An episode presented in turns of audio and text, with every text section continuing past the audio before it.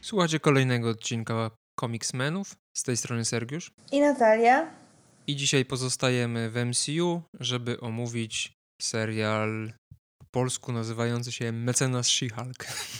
Ale będziemy mówić skrótowo She-Hulk po prostu, chyba tak będzie wygodniej, nie? Ja w ogóle zdążyłam zapomnieć, że ten serial ma tak długi tytuł.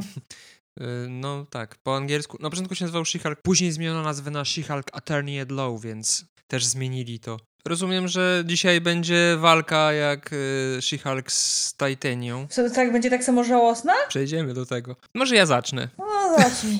Czuję, że jesteś dzisiaj w złym nastroju. Nie jestem w złym nastroju, po prostu jestem zmęczona. Ja zacznę dlatego, że chcę po prostu powiedzieć to, co chcę powiedzieć i mieć to y, już z głowy. Okej. I ty mówisz, że to ja jestem w złym nastroju. A więc, tak powiem to. Przepraszam Loki, ale spadasz z pierwszego miejsca. She-Hulk to najlepszy serial O MCU i w ogóle najlepsza rzecz, jaką Marvel zrobił w ostatnim czasie. Co ty na to? Powiem ci tak, bardzo się cieszę, że nie widzisz w tym momencie mojego wyrazu twarzy. Postaram się nie być niemiła. Możesz być niemiła. Ja nie lubię być niemiła dla ciebie, bo cię bardzo lubię. Ale dlaczego masz niemiła dla mnie? Bo To nie mnie. bo uważam, Omawiamy tylko serial She-Hulk. Przepraszam za przekleństwo, ale to, to już wymagało przekleństwa. Coś jeszcze? Nie no, August, nie no, dodać? ogólnie nie no, żartuję, tak o gustach się nie dyskutuje. E, to jak najbardziej. Przyznaję, że jednak jestem trochę zaskoczona, że jest aż tak grubo. Ale Naprawdę? powiem tak. Ja jestem zaskoczony tym, że ty początkowo, mając dostęp do pierwszych czterech odcinków przed premierą, Dam 7 na byłaś 10. całkiem zadowolona. Dam 7 na 10. Napisałam pozytywną recenzję. No właśnie, więc co się stało, że od drugiej połowy zmieniłaś zdanie? Zapytam, zapytaj Kevina Feigiego, czy kto tam odpowiadał za to, co się wydarzyło w tym serialu, który... Bo ja nie widzę żadnego przeskoku między czwartym odcinkiem a, ja całą resztą. Dla mnie to gigantyczne. jest, Ja to jest cały gigantyczne. czas ta sama rzecz i nawet im dalej, tym lepiej, moim zdaniem. Bo to właśnie u mnie jest dokładnie odwrotnie. E, Ja na, chyba pisałam nawet e, kilka dni temu zestawienie największych serialowych porażek ostatnich lat. Czyli seriali, które miały być dobre. Nie, nie, że z założenia po prostu wyszły i od, od razu były złe, tak? I że nikt nie pokładał w nich jakiejkolwiek nadziei. Tylko, że seriale, które mia- naprawdę miały być dobre. I my liczyliśmy, że one będą dobre. A no niestety to, co dostaliśmy, to, to była porażka. Dałam tam oczywiście pierścionki f- finał Gry o Tron i tak dalej. No i oczywiście dałam She-Hulk. I na, nawet właśnie tam napisałam, że ten serial początkowo naprawdę, naprawdę jak się przyjęło, wiesz, tą konwencję i tak dalej, bo ogólnie to, to nigdy nie był serial w moim typie serialu, więc to też to od razu zaznaczam. Ja nie jestem wybitną fanką seriali komediowych, a już zwłaszcza takich, takich sitcomowych. A to jednak takie, no ja wiem, że to nie spełnia wszystkich warunków sitcomu, ale no bliżej temu do jakiegoś właśnie głupkowatego sitcomu niż na przykład Teda Lasso, który jest serialem komediowym, no a jednak jest takim poważnym serialem mimo wszystko w, w tym. Więc tak jakby ja z założenia nie byłam odpowiednim targetem tego serialu, przynajmniej pod tym względem, ale uznałam, że okej, jest taka konwencja, więc nie ma co się nastawiać negatywnie, no bo trudno, żebym teraz wymagała, że ten serial będzie Bóg jak ambitny i inteligentny, bo to nie o to w nim chodzi. Nie taki był jego cel. Więc z początku, no okej, no ten poczucie humoru nie było górnolotne, nawet już w tych pierwszych odcinkach, ale ja też nie będę udawała, że mam jak wysublimowane poczucie humoru. E, podobał mi nawet całkiem ten zamysł, który tak wskazywał, że to jednak będzie mocno serial taki trochę superhero, trochę prawniczy.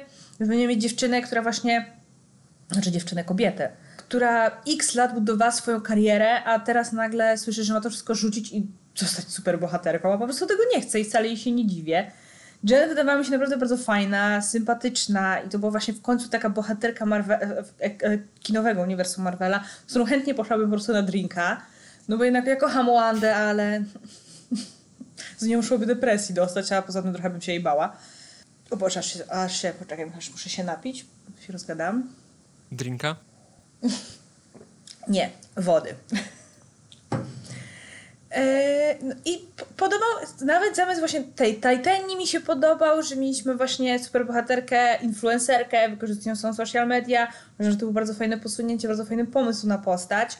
E, podobało mi się to, że te rozprawy były tak głupkowate, że nawet nie próbowali udawać, że to ma być serial prawniczy. Eee, co tam? A, podobało mi się to jakieś takie śmiechowe nawiązania do innych produkcji, typu ta. Boże, nie wiem jak ona się nazywała. Ta zmiennokształtna z Asgardu. Elfka. jak ona za czarnym, że Asgard is not a place, it's people. Także nie możesz używać w sądzie jako argumentu przemówienia Tora. No to, to tak nie działa. Mm, więc ogólnie jakoś tam mi to grało, nie, może nie wszystko. Nie wiem, powiem szczerze, że scena z twerkowaniem mnie nie striggerowała tak, jak striggerowała większość internetu.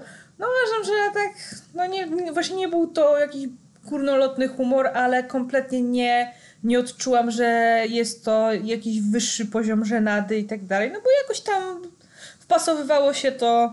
Ten serial nie powiem, że mnie zachwyciło, ale mi nie przeszkadzało. Ja, ja widziałem nie tylko to, że ludzi to żenowało, yy, ale też widziałem, że wiele osób twierdziło, że to jest uprzedmiotowienie, uprzedmiotowienie kobiety. To przepraszam, teraz twerkowanie jest w ogóle uprzedmiotowaniem kobiet? Znaczy to jest właśnie kwestia tego, jak ktoś definiuje uprzedmiotowienie kobiety, bo jeśli kobieta jest świadoma swojego ciała, ja tak uważam, jako kobieta oczywiście. Y, I jakby nie ma z tym problemu, że ktoś patrzy na to ciało w taki czy inny sposób, no to nie, nie ma w tym nic złego. To jest trochę problem, który był w odcinku o seksistowskich kostiumach komiksowych, gdzie nam zarzucono kilkukrotnie właśnie to, że my na siłę tutaj seksizmu się dopatrujemy w komiksach, ale być może nie zwróciliśmy na to uwagi. Jeżeli facet, który tworzy komiks, robi y, laskę, która jest roz, roznegliżowana tylko po to, żeby sprzedać komiks albo żeby zaspokoić jakieś fantazje czytelników, no to jest to seksizm jak sam skurwysyn. Dokładnie, Ale... więc na przykład uważam, że uprzedmiotowioną e, bohaterką w, fi w, filmach i serialach to była Czarna Wdowa, nie Jennifer tak, bardzo. Lopez. A jeżeli, nawet jeżeli facet robi to, ale przemyśli trochę psychologię postaci i tworzy tą postać w taki sposób, że ta kobieta rzeczywiście jakby wszystko mówi, że ona chce się wy ubierać wyzywająco, że chce być bardzo ponętna w takim tradycyjnym rozumieniu, jak na przykład Emma Frost, no to wtedy moim zdaniem nie jest to se seksizm, a nie jest to uprzedmiotowienie kobiety, tylko to jest pokazanie pewnego typu kobiety i pewnego podejścia do tego Dokładnie. zjawiska. No więc w tym wypadku moim zdaniem to jest y, nietrafiony argument. Też tak uważam i mówię, mnie kompletnie nie striggerowała ta scena. Nie powiem, żeby mi się podobała jakoś wybitnie. Gdyby jej nie było, to by, to by się kompletnie nic nie stało, była mi po prostu obojętna. Okej, okay? była to była. I tyle. E, po co robić z tego dramę? I Powiem tak, podobało mi się takie, nie wiem, założenie, tak jak funkcjonował ten serial, bo mówię, tu mieliśmy e, właśnie kobietę, która budowała sobie karierę i jednak to wszystko trochę jej się zawaliło na głowę w momencie, kiedy została superbohaterką, mimo że, znaczy, no, no nie została stricte superbohaterką, tak, po prostu zyskała nadludzkie zdolności i no wbrew własnej woli, tak nie prosiła się o to i nagle, że no sorry, ale to ona nie zamierza rzucić wszystkiego i zostać Avengerem, a jednak zaczęło wpływać to na jej życie, na jej karierę i tak dalej. Więc to mi się podobało, że w tych pierwszych odcinkach to wszystko wskazywało na to, że to zmierza właśnie do tego pokazania, jak trudno jest zachować ten balans, żeby mieć normalne życie, a przy okazji być też herosem, tak? Czy ona, i to, że pojawiało się to pytanie, czy ona faktycznie, nie wiem, dojdzie do tego momentu, że stwierdzi, że no jednak chce wykorzystywać te umiejętności, znaczy umiejętności, no bycie She-Hulk, nie, nie to, to, to jest nad, po prostu nadludzka zdolność, to nie jest jakaś stricte umiejętność, ona nie stała się nagle geniuszem, tylko po prostu jest duża i ona... I silna. No, no to, to, to no dobra, to, to, to, to, to zgoda. E, I że tak jakby no, dojdzie do wniosku, do którego no, doszedł oczywiście Spider-Man, także mając takie zdolności, by, bycie nad człowiekiem i tak dalej, może bardzo nie lubię tego słowa, I niewykorzystywanie tego, no to oznacza, że w momencie, kiedy, oczywiście w dobrych celach, no to oznacza, że kiedy stanie się coś złego, no to jesteś równie odpowiedzialny, bo mogłeś temu zapobiec. A tu w ogóle nie ma czegoś takiego. To od piątego odcinka, ja mam właśnie wrażenie, że ten serial takiego całkiem zgrabnego połączenia komedii, z takiej lekkiej bardzo komedii, yy, opowiadającej w sumie trochę no, po prostu o życiu kobiety, która próbuje sobie poradzić w świecie opanowanym przez seksistów. Przepraszam, ale faceci w tym serialu to jest jakiś dramat. A później ten serial nagle zmienia się w potwora, które, nad którym nie potrafili zapanować już twórcy chyba nawet. Bo dla mnie ten serial się po prostu rozlazł. On kompletnie nie miał już nawet, oni już nawet nie mieli pomysłu na ten serial i on tak jakby, te, niektóre odcinki to one się tak toczyły i ja w sumie nie wiedziałam ani do czego to zmierza, ani po co ja w ogóle to oglądam. Na przykład ten odcinek z Weselem. On nic nie wprowadził nowego do tego serialu, nie wprowadził nic nowego do tej postaci. On po prostu tam był. Wszystkie wątki z Tinderem, które okej okay, na początku to jakoś tam jeszcze były znośne, a później to w ogóle bardzo, moim zdaniem, zbyt dużo czasu na coś takiego poświęcili. I ja bardziej pamiętam to niż jakieś jej problemy w pracy. E, no, przepraszam, i nawet mimo, że mamy tą konwencję, że to jest komedia i oczywiście, że to nawet nie stało koło serialu prawniczego, no to te ich pomysły później też były tak kretyńskie. Zwłaszcza, że no ten serial miał potencjał, tak jak rozmawialiśmy e, podczas nagrywania odcinka o, o komiksowej She-Hulk, że to był taki potencjał, jeżeli chodzi o właśnie patrzenie na życie superbohaterów i ich funkcjonowanie w społeczeństwie z perspektywy prawa. A oni poszli po najniższej linii oporu, gdzie nawet widziałam jakąś wypowiedź w internecie, że oni się do tego przyznali, że nawet researchu nie zrobili. do tego stopnia im się nie chciało. Ta bohaterka z czasem stała się prostu irytująca. Ona nie przechodzi żadnej drogi w tym serialu. A jednak na tym polega film czy serial, że dany bohater przechodzi jakąś drogę. Dla mnie ona na koniec sezonu jest dokładnie w tym samym momencie y, psychicznym i życiowym, jak była pod koniec pierwszego odcinka tak jakby bycie She-Hulk nie wniosło żadnej wartości tak naprawdę dodanej do jej życia, poza tym, że o, dostała pracę w korporacji i całe życie jej się zawaliło i uda, dało, udało jej się przelecieć Daredevila. No, zajebiste osiągnięcie. No, przepraszam, oni wprowadzili postać Jen do skrajnie infantylnej, nierozgarniętej, chwilami wręcz skrajnie głupiej laski, którą jedyne co obchodzi w życiu to przelecenie przystojnego faceta. No, no, tak, a jeszcze ta scena mm, podczas regali rozdania nagród, gdzie w ogóle dla mnie to był hit, gdzie ona, przepraszam, ale jej umiejętności prawnicze są na żałosnym poziomie, nawet porównując ją po prostu z innymi prawnikami z tego serialu. Więc z jakiej paki ona miała dostać jakąkolwiek nagrodę, gdzie ona przegrała praktycznie każdą swoją sprawę i robiła z siebie notorycznie po prostu niekompetentną i nieprofesjonalną idiotkę. A to nie trochę na tym polegało za... właśnie, że dostała to tylko za mordę, dlatego że była znana, że była kuzynką Bruce'a Bannera, że była popularna w mediach społecznościowych, że ktoś chciał jej ukraść tożsamość mi się wydaje, że to był ce no, celowa kpina z tych wszystkich na nagród i tych wszystkich. Tym bardziej, że tam okay, tych prawniczek jest... dostało. Najlepszą prawniczką roku zostało kilkanaście lasek. No to okej, okay, to jest jakieś spojrzenie na to, to przyznaję, bo miałoby to sens. Jakby nie pamiętam, jak ona się nazywała. Ta prawniczka, Mallory Book? Ta, która ją broniła, e, jak była sprawa z Tinderem. A, przepraszam, tą sprawę wygrała She-Hulk. A, bo to, o, to nie ona ją prowadziła, no tak. E, no to tamta laska faktycznie moim zdaniem okej. Okay. W porównaniu do y, Jen to jak najbardziej była świetna w swojej robocie. Miała w ogóle fantastyczną fryzurę.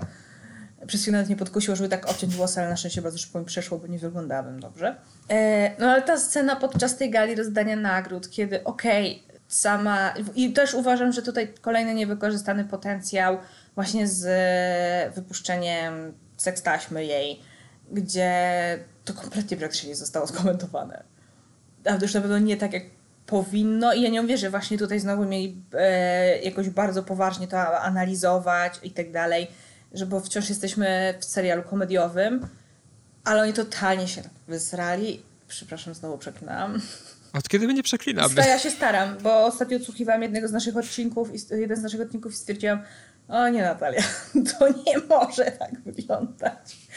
Pracuję nad sobą, ty też zacznij. Jak chcesz. Polecam.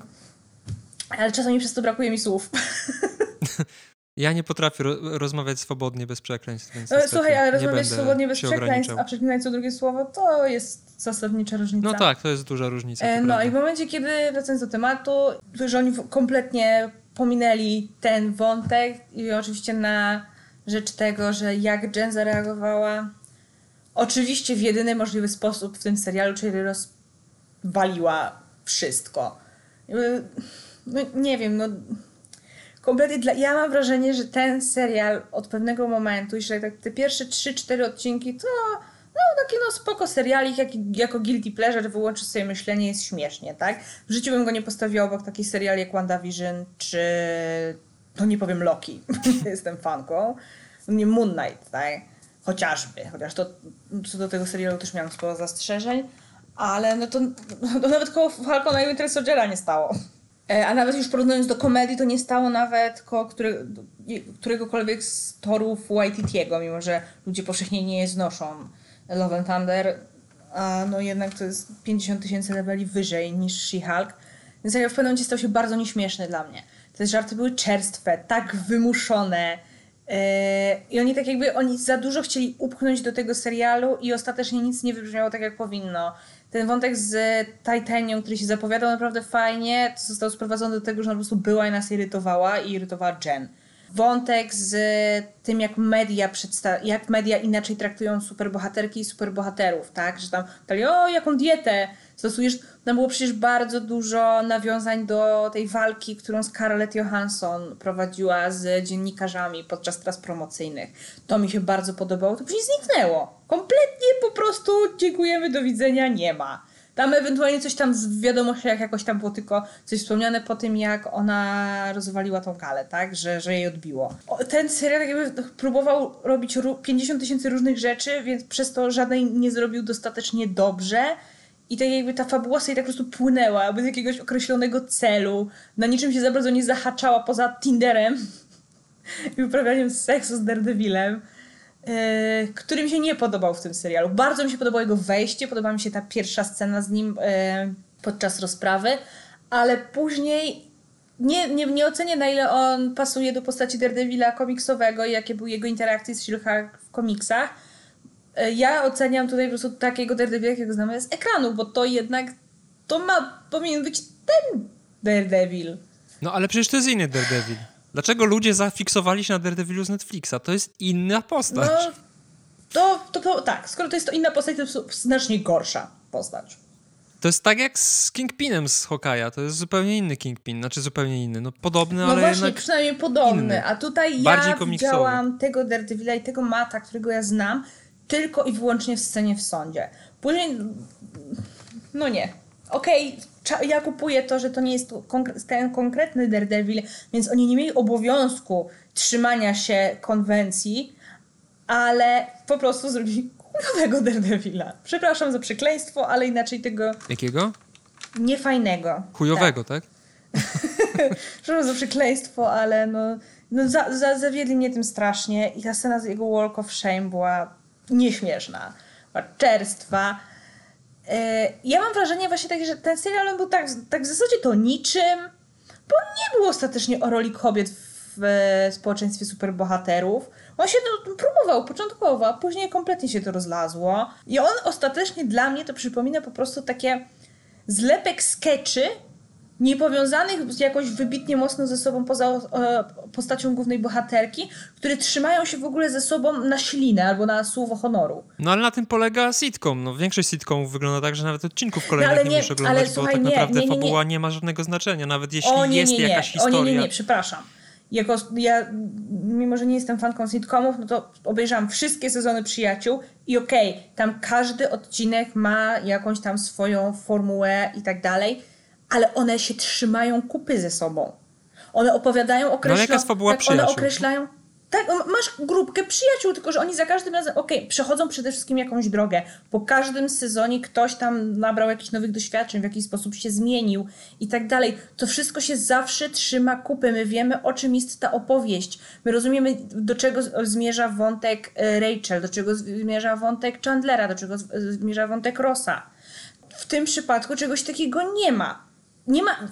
Przy, przy, żadnym innym serialu komediowym czy sitcomie nie miałam czegoś takiego, że oglądałam odcinek i się zastanawiałam, po co ja to oglądam, bo to nic nie wnosi do tego serialu, nic nie wnosi do świata przedstawionego, nic nie wnosi do, posta- do, do charakteru czy, prze- czy jakiejś tam historii danej postaci. A tutaj coś takiego było. Ja po prostu miałam non-stop poczucie kompletnie zmarnowanego czasu, że ja nie wiem, co ja przed chwilą obejrzałam i nie wiem, po co ja to obejrzałam.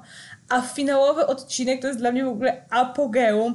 To by zadziałało, to jak ona tam wyłazi z tego interfejsu Disney Plus, jak ona tam jojczy na tych scenarzystów, że zrobili okropny finał.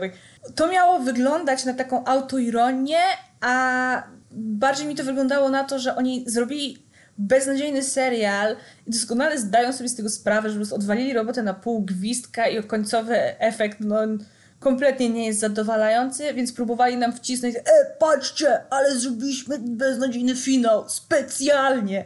Przepraszam, nie.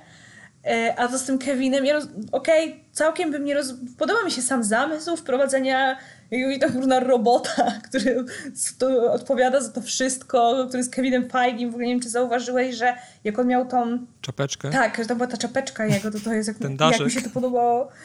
Ale samo wykonanie, ta ich rozmowa, to jak ona tam rzuca, że a kiedy dostaniemy X-Menów, a to, a tamto. Ja miałam wrażenie, że to że to zostało, oni usiedli i po prostu, okej, okay, wszystkie te takie, że oni, tak jak pis, nawet nasza Asia właśnie e, pisała, że oni weszli na jakąś grupę fanów Marvela i powyciągali wszystkie jakieś tam najpopularniejsze posty i wrzucili to do scenariusza na zasadzie, no nie będziemy się wysilać, no bo przecież i tak to kupią, bo oni zawsze łykają wszystko jak pelikany, tak? To by zadziałało w 2016 roku, nie teraz. Dla mnie to było wtórne, czerstwe, a że wręcz miałam wrażenie, że to kompletnie obrażało inteligen moją inteligencję jako widza, że oni mają nas widzów jako właśnie takie normiki, które, których jedyne co obchodzi to to, żeby było, y, żeby łubu dubu zrobiła She-Hulk. Ale żeby, taka jest żeby prawda. Pojawić... Większość ludzi tego oczekuje od filmów superbohaterskich. Większość, ale nie, no, ale nie wszyscy, przepraszam, ale ja to rozumiem. Ja też uważam, że większość osób, nawet oglądających na Gry o Tron i Lud Smoka, są normiki takie są fakty, widzę to w internecie po ich komentarzach, znaczy, ale w momencie, kiedy, ale w momencie, wydaje, kiedy twórcy o... rzucają mi tym w twarz i to ogrywając to w sposób komediowy, że oni zrobili to specjalnie, bo wiedzą, że ja jestem tak głupia, że, ja tylko, że tylko coś takiego mnie zadowoli, a tak naprawdę e, ja widzę, że oni zrobili to po to, żeby pójść na łatwiznę, bo nie mieli kompletnie pomysłu na to, jak skończyć ten serial, to przepraszam, ale dla mnie to jest obraza. I dla mnie to nie jest fajne. Chyba za poważnie podchodzisz do tego serialu. On od samego początku pokazywał na każdym kroku, że jego traktować poważnie ja starałam się go nie traktować, ale słuchaj, ja go naprawdę nie traktowałam stworzony. poważnie, ale nie traktowanie czegoś poważnie, a pozwole, pozwalanie na coś takiego, sorry, to, że ja nie traktuję czegoś poważnie nie znaczy, że nie będę urażona, jeżeli ktoś od, odstawia takie fikołki. Dobra, skoro jesteśmy, w sensie przeszliśmy już wszystkie te powiedzmy punkty zapalne dotyczące tego serialu, najważniejsze, e, to został jeszcze tylko jeden, więc może od razu go odhaczmy. E, nie wiem w sumie, czy była debata na ten temat w internecie, ale na pewno długą debatę na ten temat toczyliśmy w naszym gronie byłym antyradiowym, na spotkaniu, na którym cię niestety nie było. W każdym razie przez chyba godzinę, jeśli nie dłużej, kłóciliśmy się, znaczy kłóciliśmy się. E, głośno dyskutowali, dyskutowaliśmy, na tyle głośno, że chyba postanowiono nas wyprosić z knajpy, e, na temat rozmowy z pierwszego odcinka pomiędzy She-Hulk i Hulkiem. W sensie, kiedy on chciał jej pomóc, e, a ona tę pomoc odrzucała, twierdząc, że jest zajebista. I większa część grupy, to jest ciekawe, dwóch chłopów, w tym ja, i jedna dziewczyna, Natalia, numer dwa, a w sumie tak naprawdę numer jeden, Rozmawialiśmy z Asią wcześniej wspomnianą na temat y, sensu tej sceny, opowiadając o tym, że to jest y, symbol mansplainingu, sami go uprawiając. Ale to jest inna kwestia. W każdym razie Asia była bardzo niezadowolona z tego, że y, coś takiego w ogóle w tym serialu się pojawia, ponieważ stawia Jen y, na pozycji osoby bardzo aroganckiej, która odrzuca pomoc bardziej doświadczonego sprzymierzeńca. I teraz pytanie, czy ty odebrałaś to tak jak Asia, czy raczej podeszłaś tak jak my, czy może jeszcze zupełnie inaczej? W sensie, poczekaj, bo nie wiem, czy dobrze zrozumiałam, bo nie jesteś najlepszy w tłumaczeniu takich rzeczy z całą moją miłością do ciebie. Że Asia stwierdziła, że nie podoba jej się ta scena ze względu na to, że Jen wyszła na arogancką słowo na P, tak. się Zamiast... na A Zamiast wziąć y, te rady do serca i je wykorzystać, podziękować, nawet myśląc, że nie są jej potrzebne, to. To wyszło z założenia, że ha, ha, ha, ha, ja jestem taka zajebista, nie będziesz mi tak. mówił, co mam robić nie jest mi potrzebna twoja pomoc leszczu, a wy to odebraliście na zasadzie takiej, że to Bruce się niefajnie zachował, bo mimo, że widział, że tak jakby ta pomoc za bardzo nie jest jej potrzebna, bo ona faktycznie sobie z tym wszystkim super radzi, to jednak Bruce uprawiał właśnie mansplaining i był, i był zazdrosny o to, że jej to wychodzi, a jemu nie wychodziło. No to ja jestem Timasia. Okej. Okay. Jestem zdecydowanie Timasia. Sama oglądając tą scenę, nie przychodzi mi do głowy mansplaining, bardziej do doskonale rozumiałam Bruce'a, który doskonale wiemy, z uniwersum filmowego, w którym on już jest przecież od tylu lat, jak problematyczne to dla niego było. Jak długo mu zajęło dogadanie się z Hulkiem, ogarnięcie całego w ogóle funkcjonowania, a już w ogóle jako ten profesor Hulk, czy jak on się tam nazywa, ten inteligentny Hulk. Oficjalnie Smart Hulk. Okej, okay, Smart Hulk. To jest bardzo, to jest akurat bardzo niemiłe określenie dla Hulka. Bo w momencie wychodzimy z założenia, że normalny Hulk jest głupi. No jest, ale nie musimy tego tak wprost artykułować. No w komiksach był profesor Hulk. No i dlatego ja, ja z jakiegoś powodu właśnie też cały czas od czasu Endgame mówiłam profesor Hulk i ja się do tego trzymała. E, szacunek dla Hulka. To jest chyba problem taki, że w ogóle wszystkie te zjawiska dotyczące traktowania kobiet w społeczeństwie są dość. To nie jest wcale takie proste, jak się może wydawać, że to są źli faceci i biedne, ciemiężone kobiety, i po prostu jest jasna granica, która pokazuje, tutaj jest moment, w którym jestem ciemiężona. A to jest tak jak z tym twerkingiem. No, dla jednych to będzie obra obrazoburcze. Dobra, tylko że chodzi i... o to, że mansplaining byłby w momencie, kiedy ona już totalnie od jakiegoś czasu by w tym siedziała, a on by twierdził, że ale ja siedzę w tym dłużej i ja ci będę tłumaczył, jak to wygląda. Tak, A ona tylko... była dokładnie, zupełnie w tym nowa. Więc nic dziwnego, że Bruce wychodził z założenia, że okej, okay, teraz ci się udało z tą jedną konkretną rzeczą, ale równie dobrze mógłby to być po prostu fart nowicjusza i następnym razem sobie nie, nie dasz rady. Więc po prostu przećwiczmy to wszystko i tak no dalej. O tym mówię. Miała no. to w małym palcu. Tak, tak. Znaczy, A poza tym, to chodzi, że on ja... nie chciał źle. Tylko, że kiedy ona mówiła mu, daj mi kurwa święty spokój, nadal naciskał i w tym jest problem. Ale dla, dla mnie naciskał z troski, a nie wychodzenia tak, z założenia, ale, że jest lepszy od niej. Ale mansplaining wcale nie musi wynikać z nienawiści do kobiet. Właśnie o to no, chodzi. Właśnie to jest ta subtelność, która w tym okay. serialu moim zdaniem została uchwycona, tak jak na wielu innych rzeczach dotyczących kobiet w społeczeństwie, które w tym ja serialu wiem, zostały co pokazane. masz na myśli. Y, mansplaining został zresztą wspomniany w tym odcinku. I no tak, bo to właśnie była kolejna scena. cegiełka do tego, tak, to jest co ją spotykało w pracy wcześniej. To jest fantastyczna scena moim zdaniem. Bardzo mi się podobało to wszystko, co tam mówiła Jem. Pod tym się stanie podpisać praktycznie każda kobieta na tym świecie. I ktoś to musiał powiedzieć w, w filmie superbohaterskim i bardzo się cieszę, że coś takiego się pojawiło, ale no mówię, no kompletnie nie odebrałam tego jako mansplaining, tylko bardziej nadmierną może faktycznie troskę Brusa, no podszytą też trochę zazdrością, której, która moim zdaniem też jest zrozumiała. W sensie wyobraź sobie, że ty przez x lat żeś kurna cierpiał katusze, a tutaj ci przychodzi twoja kuzynka i w ciągu jednego dnia wszystko ogarnia. No każdy byłby trochę zazdrosny i to miały takie poczucie niesprawiedliwości.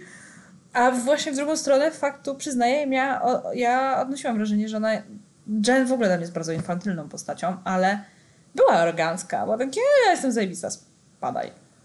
Nie znaczy, ja y, rozumiem obie strony. To nie jest tak, że ja staję po jej stronie i uważam, że ja Hal był chujem, ja bo nie twierdzę, ja uważam, że tak jest. Że Uważam, ale... że oboje tutaj przeginali w którąś tak. stronę, ale no jeżeli miałabym bardziej skłonić się ku wam, całej reszcie ekipy Asi, no to zdecydowanie skłaniam się bardziej ku Asi. No ja zostaję jednak przy całej reszcie ekipy minus Kamil, bo wtedy już sobie poszedł, e, co nie zmienia faktu. Znaczy w sensie, tak, ma, masz rację to, co powiedziałaś, y, jasne, tylko że w momencie, kiedy ktoś ci mówi kilka razy, że, żebyś się odczepił, to jednak powinieneś uszanować tą drugą osobę i i w, w, tym momencie Hulk dał dupy tak naprawdę. Tylko słuchaj, masz rodzeństwo? Mam. To powinieneś wiedzieć, jak takie rzeczy działają. Ja też wielokrotnie odmawiałam pomocy ze strony mojego brata, twierdziłam, że ja sama sobie, sobie sama świetnie poradzę, a później musiał sprzątać bałagan, którego narobiłam. Ale a to też jest, o tym jest trochę ten serial moim zdaniem. Lat, właśnie właśnie na, tym, na tym polega to, o czym ty mówisz, czego ty nie widziałaś, a co ja widziałem, czyli ta droga Jen, która właśnie musiała doświadczyć sama na własnej skórze tego, przed czym przestrzegał ją Hulk. Że ona nie wyciągnęła z tego żadnych wniosków. Znaczy moim zdaniem wyciągnęła, bo cały serial Moim jest... zdaniem nie, ale w finałowym odcinku jedyne co ją obchodziło to to, żeby jeszcze raz pojawił się Daredevil, bo kobieta ma swoje potrzeby. Przepraszam, no Jezu, nie. Ten serial mimo swojej takiej płytkości i głupkowatości, i komediowego sznytu i tych innych rzeczy. Moim zdaniem bardzo się wpisuje w cały motyw przewodni czwartej fazy, czyli ta psychologizacja problemów superbohaterskich. Ale tu nie masz psychologizacji, Sergiusz. Ten serial nie ma, ten serial ma głębię psychologiczną kałuży po deszczu i to takiej naprawdę płytkiej. No, cały, przez cały serial She-Hulk zmaga się z samą sobą, z brakiem samoakceptacji. O tym jest ten serial.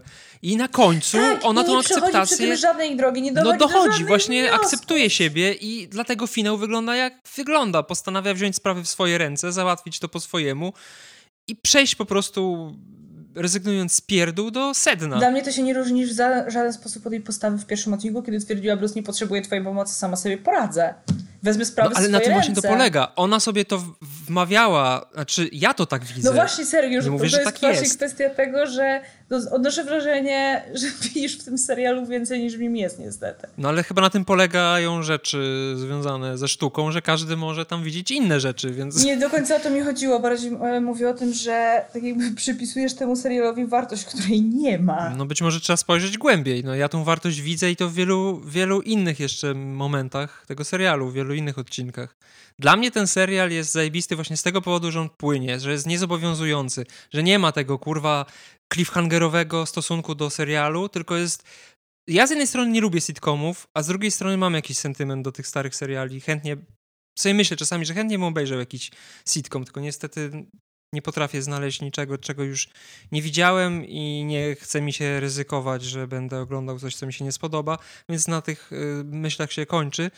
Y, ale brakuje mi często w serialach, szczególnie właśnie tych, które lubię oglądać, czyli głównie superbohaterskich, brakuje mi tego, na czym stały stare seriale, te ciągnące się, nie, te mające po 20 parę odcinków w sezonie, które właśnie były, każda, każdy odcinek był osobną historyjką, tak jakby nie, potrzebu, nie potrzebowało się oglądać wszystkich seriali, po, odcinków po kolei, żeby zrozumieć sens. I w tym serialu trochę tak jest. Tylko, że wiesz, zauważ, że w She-Hulk to też nie wygląda tak, że każdy kompletnie odcinek jest wyrwany z kontekstu. Nie, no Jednak nie, niektóre jest... odcinki się ze sobą łączą, więc w Tak, tym momencie tak. to tak jakby, stąd ten jest mój argument, że też, to przepraszam, ale to, to nie jest zachowany stricte, zachowana stricte formuła e, sitcomu i to pokazuje, że to nie był, no, przynajmniej moim zdaniem, to nie było założenie twórców, że każdy odcinek ma być oddzielną historią, tylko po prostu pierniczyli sprawę po drodze i to się totalnie rozłazi. No, nie wiem, mi się to bardzo że, dobrze bo raz oglądało. się wszystko łączy ze sobą, raz się kompletnie nie łączy. że To jest dla mnie bardziej wpadka twórców, którzy nie umieli spiąć ze sobą narracji, niż tak jakby od- odgórnie narzucona formuła, która miałaby się tu sprawdzać, bo moim zdaniem się kompletnie nie sprawdza. No, dla mnie to jest jasna, jasne nawiązanie do tego, jak zbudowane były. Nie wiem, czy są, bo ja nowych sitcomów nie oglądam. Chyba już tak nie wyglądają jak kiedyś, to jest z podłożonymi śmiechami. Ale dla mnie jest jasne nawiązanie do formuły właśnie z starych seriali, z sitcomów szczególnie. Byłoby, gdyby każdy odcinek tak wyglądał i te odcinki byłyby równie potrzebne. No tak, ale to jest jednak Marvel. On jednak do czegoś Nie... zmierzał. Nawet jeżeli to zmierzanie to była tak naprawdę może przerost formy nad treścią, bo akurat ten serial jest przerostem formy nad treścią, ale w tym pozytywnym znaczeniu i mi to kompletnie nie przeszkadzało. Yy, to jest to, czego nie zrobił Werewolf by Night, czyli wszedł, w, może też nie na 100% w konwencję, ale wszedł o wiele bardziej w konwencję niż y, Werewolf by Night w konwencję horroru, dzięki czemu miał duży plus za tą zabawę formą po prostu, czego finał jest zwieńczeniem. Y, I od początku ja właśnie widzę przemyślane działania twórców. No poza tym jest jeszcze jeden argument, którego ja nie lubię używać, bo sam wychodzę z założenia, szczególnie chodząc po na przykład muzeach sztuki współczesnej, galeriach różnego rodzaju, że dzieło powinno mówić samo za siebie, bez znajomości szerszego kontekstu. I zawsze bardzo negatywnie podchodzę do takich na przykład obrazów albo rzeźb, gdzie opis jest ważniejszy niż samo dzieło, no bo nie na tym jednak polega od- odbiór sztuki według mnie. Ale z drugiej strony nie żyjemy w próżni i ten kontekst siłą rzeczy jest. I to tak naprawdę zależy od odbiorcy, na ile on w tym kontekście jest osadzony, żeby zrozumieć wszystko to, co chciał twórca przekazać. O ile rzeczywiście chciał, a nie chciał, y, a nie udaje, bo chce zrobić fuja i wyjść na mądrego. Słuchaj, ja rozumiem, że oni coś tam chcieli przekazać i ja bardziej niż samej treści tego serialu nawet czepiam się tego, jak on został wykonany. Bo jak powiedzieć, że to jest niezobowiązujący serial, można zrobić niezobowiązujący serial, który przy okazji nie będzie płytki po prostu głupi. Ale poczekaj, daj mi skończyć. W każdym razie chodziło mi o to, że w tym momencie ja to oczywiście patrzę jako człowiek, który zna komiksy o She-Hulk i który je bardzo lubi, więc widzi też z tego powodu więcej. E, Ale to nie jest tak, że ja przez pryzmat, że nakładam pryzmat komiksów na ten serial i widzę w nim rzeczy z serialu, bo on jest kompletnie inny niż komiksy, on jest dobrze zainspirowany komiksami, ale i Jen, i fabuła, i historia, i jej problemy, wszystko jest zupełnie nowe, więc za to duży plus. I, no ale też, tak jak mówię, no trzeba brać pod uwagę to, że ty jesteś osobą, która komiksów o She-Hulk nie zna praktycznie wcale, nie wie, kim jest ta postać praktycznie w ogóle, w sensie z, coś tam pewnie wiedziałaś wcześniej, nawet z tego odcinka o She-Hulk, ale mimo wszystko jest to bardzo powierzchowna na wiedza. Siłą rzeczy mi się podoba bardziej, ponieważ widzę te... To jest tak, jak patrzysz na średniowieczny obraz, albo lepiej, na renesansowy obraz, nie znając mitologii widzisz po prostu grupę ludzi, którzy stoją w jakichś antycznych ruinach i coś tam robią. I możesz z tego wyciągnąć więcej, jak się przypatrzysz, albo nie. A osoba, która zna dobrze mitologię i patrzy na renesansowy obraz, widzi na pierwszy rzut oka, o co tutaj chodzi, skąd to się bierze, co to jest i z czym to się wiąże. Nie chcę oczywiście teraz tutaj, tak jak mówiłem, nie chcę mówić, że to ma jakieś ogromne powiązanie z komiksami, bo praktycznie nie ma żadnego. Ale słuchaj, Sergiusz, ty nie musisz mi tego tłumaczyć, bo to zawsze tak działa, kiedy znasz pierwowzór, który zna, zawsze będzie szerszy i tak, bardziej tylko bogaty. właśnie o to chodzi. To nie jest pierwowzór. Ale zawsze będziesz patrzył baza. na to przez Ja nawet, kurna, no przecież głupi ród smoka, tak? No okej, okay, ja staram się oceniać na przykład, nie wiem, postaci stricte fabułę pod względem tego, co do tej pory się wydarzyło w serialu, bo te postacie się diametralnie różnią od tych książkach, ale nie potrafię wyrzucić tych książek z głowy i ja zawsze patrzę jednak przez pryzmat... E, książkowy i ja widzę w tym serialu więcej niż, wi niż widzą e, postronni widzowie, którzy nie czytali nigdy książek. Niż na przykład tak? ja. Tak jakby e, o wiele zupełnie inaczej też możesz odebrać daną postać i tak dalej, więc no to bardzo mocno, czy opinia zawsze jest su subiektywna, ale... Mi chodzi o to po prostu, że to moim zdaniem nie jest robione byle jak od czapy, im się nie spinało i w ostatnim momencie postanowili zrobić to czy tamto, tylko to jest właśnie zachowanie szacunku do pierwowzoru, który bardzo podobnie wyglądał w pewnych rozwiązaniach formalnych, y, ale nie jest to wtórne w żaden sposób, ponieważ tutaj w takim razie moim zdaniem wniosek jest Chodzi mi po prostu o to, prosty. że warto pamiętać, że nic nie bierze się z dupy. Ja ostatnio oglądałem Wonder Woman. Nie jestem zbyt dużym fanem DC. Y, z Wonder Woman komiksu solowego nie czytałem chyba żadnego takiego dziejącego się kanonicznie, tylko jakieś te black labele. I oglądając Wonder Woman 2 zastanawiałem się, co to kurwa ma być, dlaczego ona nagle zaczyna latać. Ale sobie myślę, no kurwa, to jest film na podstawie komiksu. Sprawdzę w internecie, czy coś takiego Wonder Woman umie. No i okazało się, że tak, że w czasach, kiedy George Perez pisał Wonder Woman, ona potrafiła latać. Więc moim zdaniem, akurat biorąc pod uwagę takie twory postmoderni, post, postmodernistyczne, jakimi są y, filmy na podstawie komiksów, i to bardzo popularnych, mainstreamowych komiksów, ciężko mówić o tym, że coś jest z dupy wyciągnięte, bo zazwyczaj to się jednak do czegoś odnosi. No to ja tu się kompletnie nie zgadzam.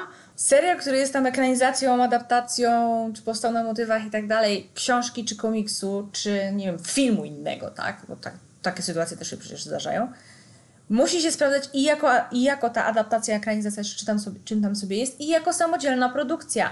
Bo jeżeli osoby, które nie znają pierwowzoru, nie tyle, to, to podkreślam, to nie jest tak, że one mają wyciągać tyle, co te osoby, które znają ten pierwowzór z danej produkcji, bo to, to oczywiście to nigdy nie będzie miało miejsca, tak? Ale przynajmniej wyciągnąć to absolutne minimum, żeby nie mieć poczucia, że ten serial jest o niczym, albo że jest płytki, albo że do niczego nie prowadzi i tak dalej, no to przepraszam, ale to coś tu poszło nie tak. No ale to jest dokładnie to, o czym ja mówiłem wcześniej, z tym obrazem albo z tą wizytą w galerii sztuki. No. Dobra, ale później zaczęły się jednak bronić tak jakby She-Hulk pod tym względem, że nie możemy zarzucać, że ten serial do niczego nie prowadzi, nie, nie, nie. bo jeżeli się zna ja, komiksy, ja po prostu mówiłem, to się wie, do czego on prowadzi. Ja no, po prostu na twój tak argument o tym, że ten serial został potraktowany po macoszemu przez twórców. Bo został potraktowany nie, po to, że ty tego nie widzisz, to nie znaczy, że został potraktowany ale przez słuchaj, twórców. Sergiusz, Poczekaj. tylko, że wiesz, że to ty jesteś tu w mniejszości. Ale to nie chodzi mi teraz o mniejszość, większość. Mnie to w ogóle nie interesuje. Ja po tak, prostu nie, chcę nie, powiedzieć ja jedną tak, rzecz. Ja w tym momencie otwieram tu argument, że ty twierdzisz, że bo ty tu nic nie widzisz. Przepraszam, ale ma tysiące ludzi, którzy nie czytali komiksów. Dobrze, ale na tym to polega. Widzą, po to, to twórcy chyba... czasami robią coś niezrozumiałego, żeby ktoś sięgnął po, na, po yy, pierwowzór. I, a, Moim zdaniem to, takie rzeczy są stymulujące okay, i mnie ten, to stymuluje. Nie, ten argument, sorry, ale ten, nie, to, to, ten argument moim zdaniem jest totalnie przestrzelony, bo ekranizacja ma, okej, okay, zachęcić do sięgnięcia po To nie jest ekranizacja. Zasadzie, bo znajdę, no adaptacja na cokolwiek, umownie mówię, ekranizacja, nie będę teraz wymieniać wszystkich możliwości. ona ma, okej, okay, zachęci do sięgnięcia po pierwowzór na zasadzie, okej, okay, tu mi się podobało, ładnie mi się to spięło, chcę, chcę zobaczyć, jak było w oryginale, czy były jakieś różnice, czy chcę po prostu sobie po, rozszerzyć. Ale właśnie o to chodzi, tu nie ma oryginału, to nie jest, a nie, daj mi skończyć, to nie jest gra o daj mi skończyć. Daj, ale ja, nie mówię, że to jest gra o tron. No. Ja podaję grę o tron jako tak, przykład, mimo że fanfiction przykład... to tak mimo wszystko udanej ekranizacji, która działała jako serial samodzielny, a nie tylko ekranizacja. She-Hulk tego nie robi. Moim zdaniem robi. I jeszcze coś chciałam powiedzieć, a że 15 tysięcy razy mi się wtrąciłeś. Przepraszam bardzo. Zdążyłam kurna zapomnieć. Gadałaś przez 20 minut, ani razu nie się nie odezwałem. Teraz będziemy, ja panuję przerywa. Nie, no po prostu teraz ja chcę powiedzieć coś. Dobra, y, przechodząc do minusów, y, będzie szybciej. Ja nie widzę żadnych minusów. Moimi minusami y, było to, że ten serial jest za krótki, że odcinki były za krótkie, że musiałem czekać na kolejne. To jest pierwszy serial od chuj wie jak długiego czasu, który sprawiał, że czułem, że czułem żal, że już się skończyło. Chciałem więcej. Naprawdę nie pamiętam, no, kiedy ostatni tego, raz oglądałem naprawdę coś. się cieszę, że ci się podobało. Co tak bardzo mi się podobało. E, no głównie oczywiście dlatego, że esencja postaci została uchwycona, ale to jest drugorzędna kwestia, ponieważ ja to traktuję tak jak to, o czym mówiłaś. Ja podchodzę do tego w sposób... Yy, staram się wejść w, w, skórę człowieka, który nie zna She-Hulk. Oczywiście jest to bardzo, bardzo trudne. No to trochę ci nie wyszło, słuchaj, I uważam, znaczy, ja po prostu zawsze wychodzę z założenia, że warto szanować tradycję. Ale nie tego, możesz, że... a wiem co chciałam powiedzieć, wiem co chciałam powiedzieć, mi przerwałeś, że twoje twierdzenie, że, że umownie, podkreślam, ekranizacja ma po prostu sprawić, że oj, po prostu sięgnijcie do pierwowzoru, żeby to zrozumieć, to trąci mi Blanką Lipińską, która powiedziała po, zakońc po zakończeniu trylogii 365 dni Netflixa, która skończyła się cliffhangerem i ona rzuciła wtedy, chcecie wiedzieć jak skończyła się ta historia? To przeczytajcie moje książki. To jest mniej więcej to samo, że tak jakby sama ekranizacja Ale to nie jest ekranizacja, to nie jest... Nie, ale... nie możesz zobaczyć, co się wydarzy w w serialu She-Hulk, ponieważ to, takie przygody She-Hulk w komiksach nie istnieją. Komiksach, Ale to jest tylko wyciągnięcie esencji. to nie jest Dlatego mówię, że nazywam to umownie ekranizacją, a wcześniej już dwa razy. Dlatego Kurna, nazywaj to adaptacją. Wywa wywaliłam ekranizację, adaptacja na motywach, na, na podstawie, na motywach. To jest na zasadzie, ok, bierzemy sobie postać, która gdzieś tam istniała i wwalamy ją tutaj sobie do serialu, i który nie jest stricte ekranizacją. Tak, ale nie możesz mówić o tym, że jest oryginał, na którym y, y, fabularnie bazuje serial, bo nie ma czegoś takiego w serialu. To są zupełnie nowe rzeczy. Dlatego podkreślam za każdym razem, że mówię umownie ekranizacja, bo Dobrze, ale nie chodzi o to, czy jest ekranizacja, czy adaptacja, tylko chodzi o to, że Blanka Lipińska zrobiła film na podstawie książki, który jest, podejrzewam, dość wierną właśnie nie ekranizacją. Nie jest. No ale fabuła mniej więcej wygląda tak samo, przebiega podobnie. W pierwszej części, w kolejnych nie. No właśnie, a w przypadku She-Hulk nie ma czegoś takiego, Cieszę nie ma właśnie takiej zasady. że czytałam te paździerze Jezu. nie możesz w ogóle się odnieść do żadnego nawet story arku, który jest w komiksach, bo ten serial skacze Dobra, ale sam chce. powiedziałeś, że jako osoba, która zna komiksy. Szukasz tropów, więcej, o to mi chodziło. Szukasz odniesień, szukasz easter eggów. które tych komiksów nie czytały.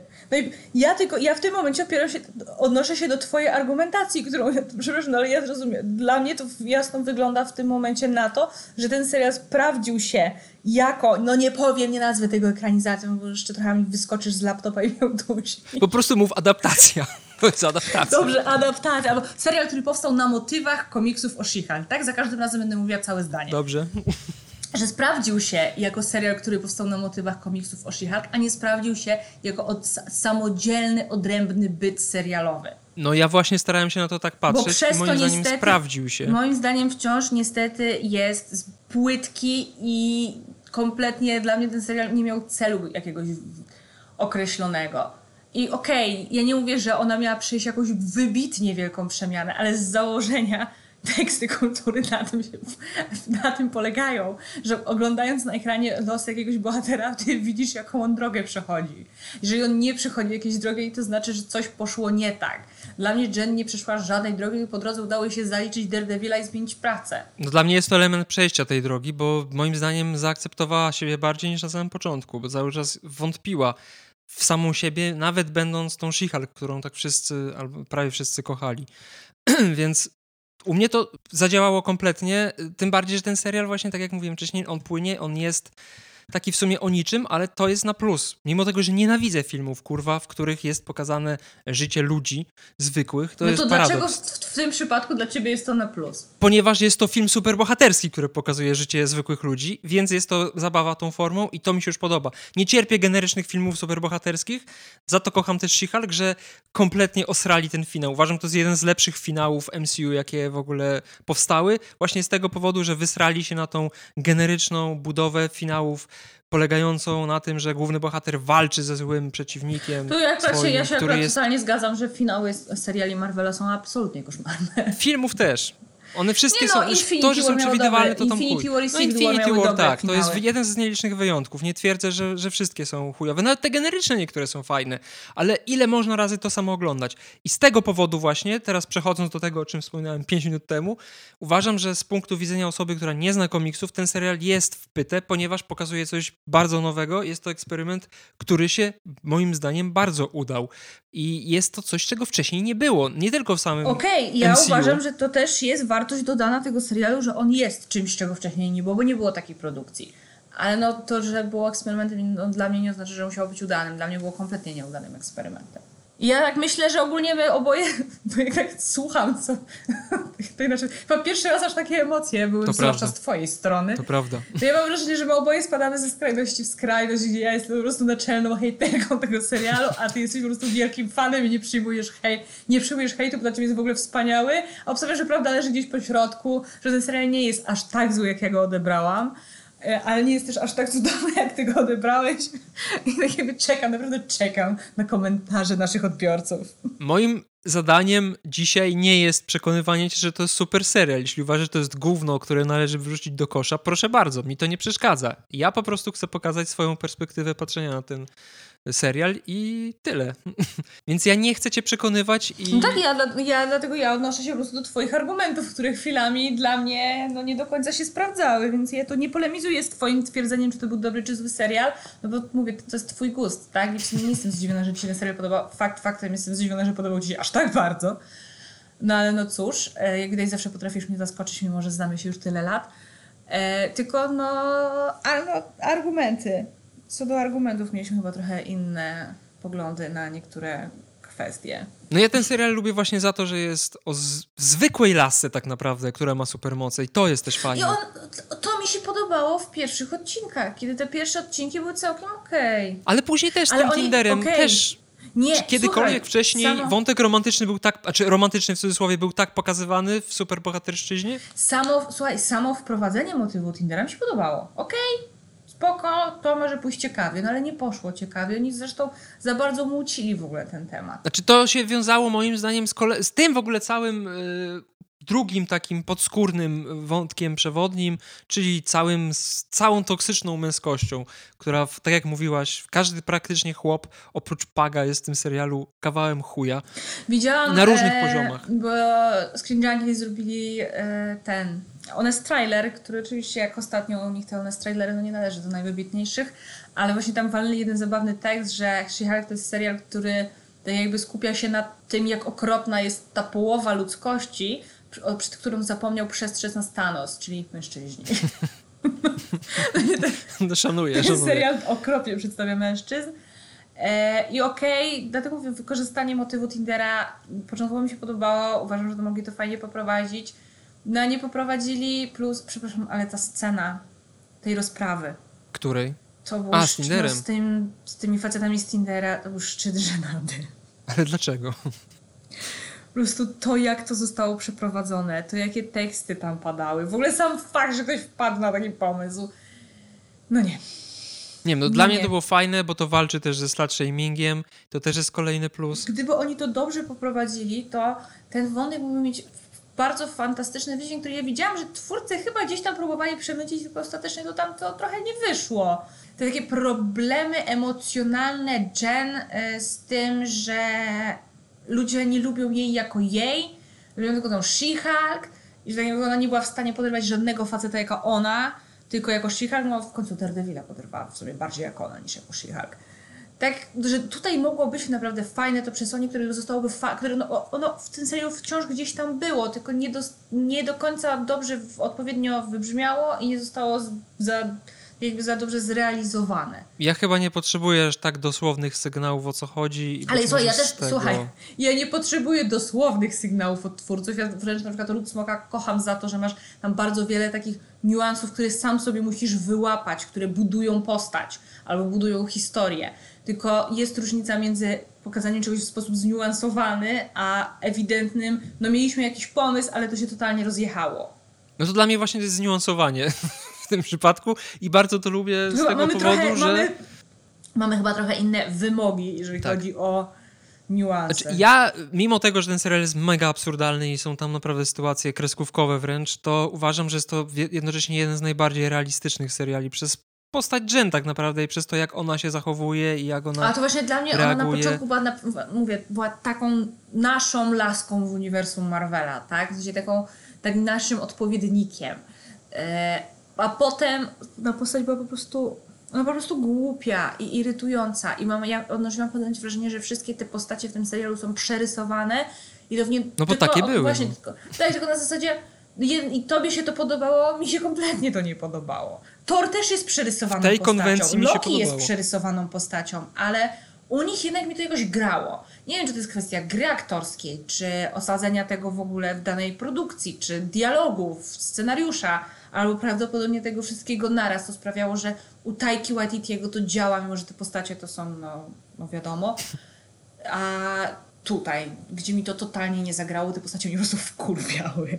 No, ja wychodzę zawsze z założenia, że większość ludzi chyba jest czasami głupia i popełnia głupie błędy, więc dlatego utożsamiam się z... To jest postać, która fakt, z którą mm. faktycznie mogę się utożsamić, Ale która jest bardzo przyziemna, ma bardzo przyziemne problemy i z tego powodu jest to serial, którego, który w końcu wypełnił tą lukę, której mi brakowało od bardzo wielu lat w MCU. Że w końcu nie jest to serial o zagrożeniu na skalę światową, czyli to, co zrobiło Miss Marvel, ja się spodziewałem, że tego typu problemy będą właśnie w Miss Marvel, a ich nie było, bo nagle się pojawił ten wątek zniszczenia świata, który kompletnie zjebał połowę tej produkcji. Tutaj tego w ogóle nie było. Bałem się trochę tego właśnie finału z tą kurwa krwią pobieraną i tymi wszystkimi bzdurami. I bardzo mnie satysfakcjonowało to, jak to się skończyło, że to zostało po prostu jakby cofnięte i wymazane z istnienia. To było, to było super, to mi się bardzo podobało. Bo pasowało idealnie właśnie do tej przyziemnej, postaci, która, której stawką nie jest wcale ratowanie świata, tylko ratowanie, może to górnolotnie zabrzmi, ale ratowanie siebie. Tak naprawdę jest to takie ratowanie siebie, y, jakie problemy miała She-Hulk. Prozaiczne, no ale z, z drugiej strony wiele ludzi się z tym zmaga i to jest wpyte w tym serialu. To mi się bardzo podobało i za to bardzo szanuję. Boję się, co będzie dalej, bo, bo podejrzewam, że She-Hulk prędzej czy później stanie się trochę postacią pokroju Deadpoola. I że to jest jakby, to wyczerpała się już ta formuła i skończą się te wszystkie, nawet jeżeli będzie łamanie czwartej ściany, skończą się te wszystkie rzeczy, które tak bardzo mi się tutaj podobały. Dobra, a sam Daredevil, bo ja przyznam szczerze, że odcinka o Daredevilu się bardzo bałem, bo myślałem, że będzie powtórka z No Way Home i granie na nostalgii, w ogóle tego nie było, ponieważ ten Daredevil jest zupełnie inny i o wiele bardziej podoba mi się ten niż Netflixowy. To fakt, nie grali kompletnie na nostalgii, to muszę przyznać. Muzyczka tylko była z serialu, a to akurat mi się bardzo podobało. Mhm. Więc mi się ten Daredevil mnie powa e, poważnie e, zaskoczył, bo naprawdę myślałem, że to będzie po prostu to samo, co na Netflixie. I też mi to nie bardzo pasowało do tej konwencji, szczególnie, że on się pojawił pod koniec, więc już poznałem ją na tyle, że wiedziałem, że tamten Daredevil nie ma szans tutaj istnieć, więc ja byłem bardzo zadowolony z Daredevila mimo tego, że myślałem, że ten odcinek będzie moim najmniej ulubionym, a jest jednym z najbardziej ulubionych.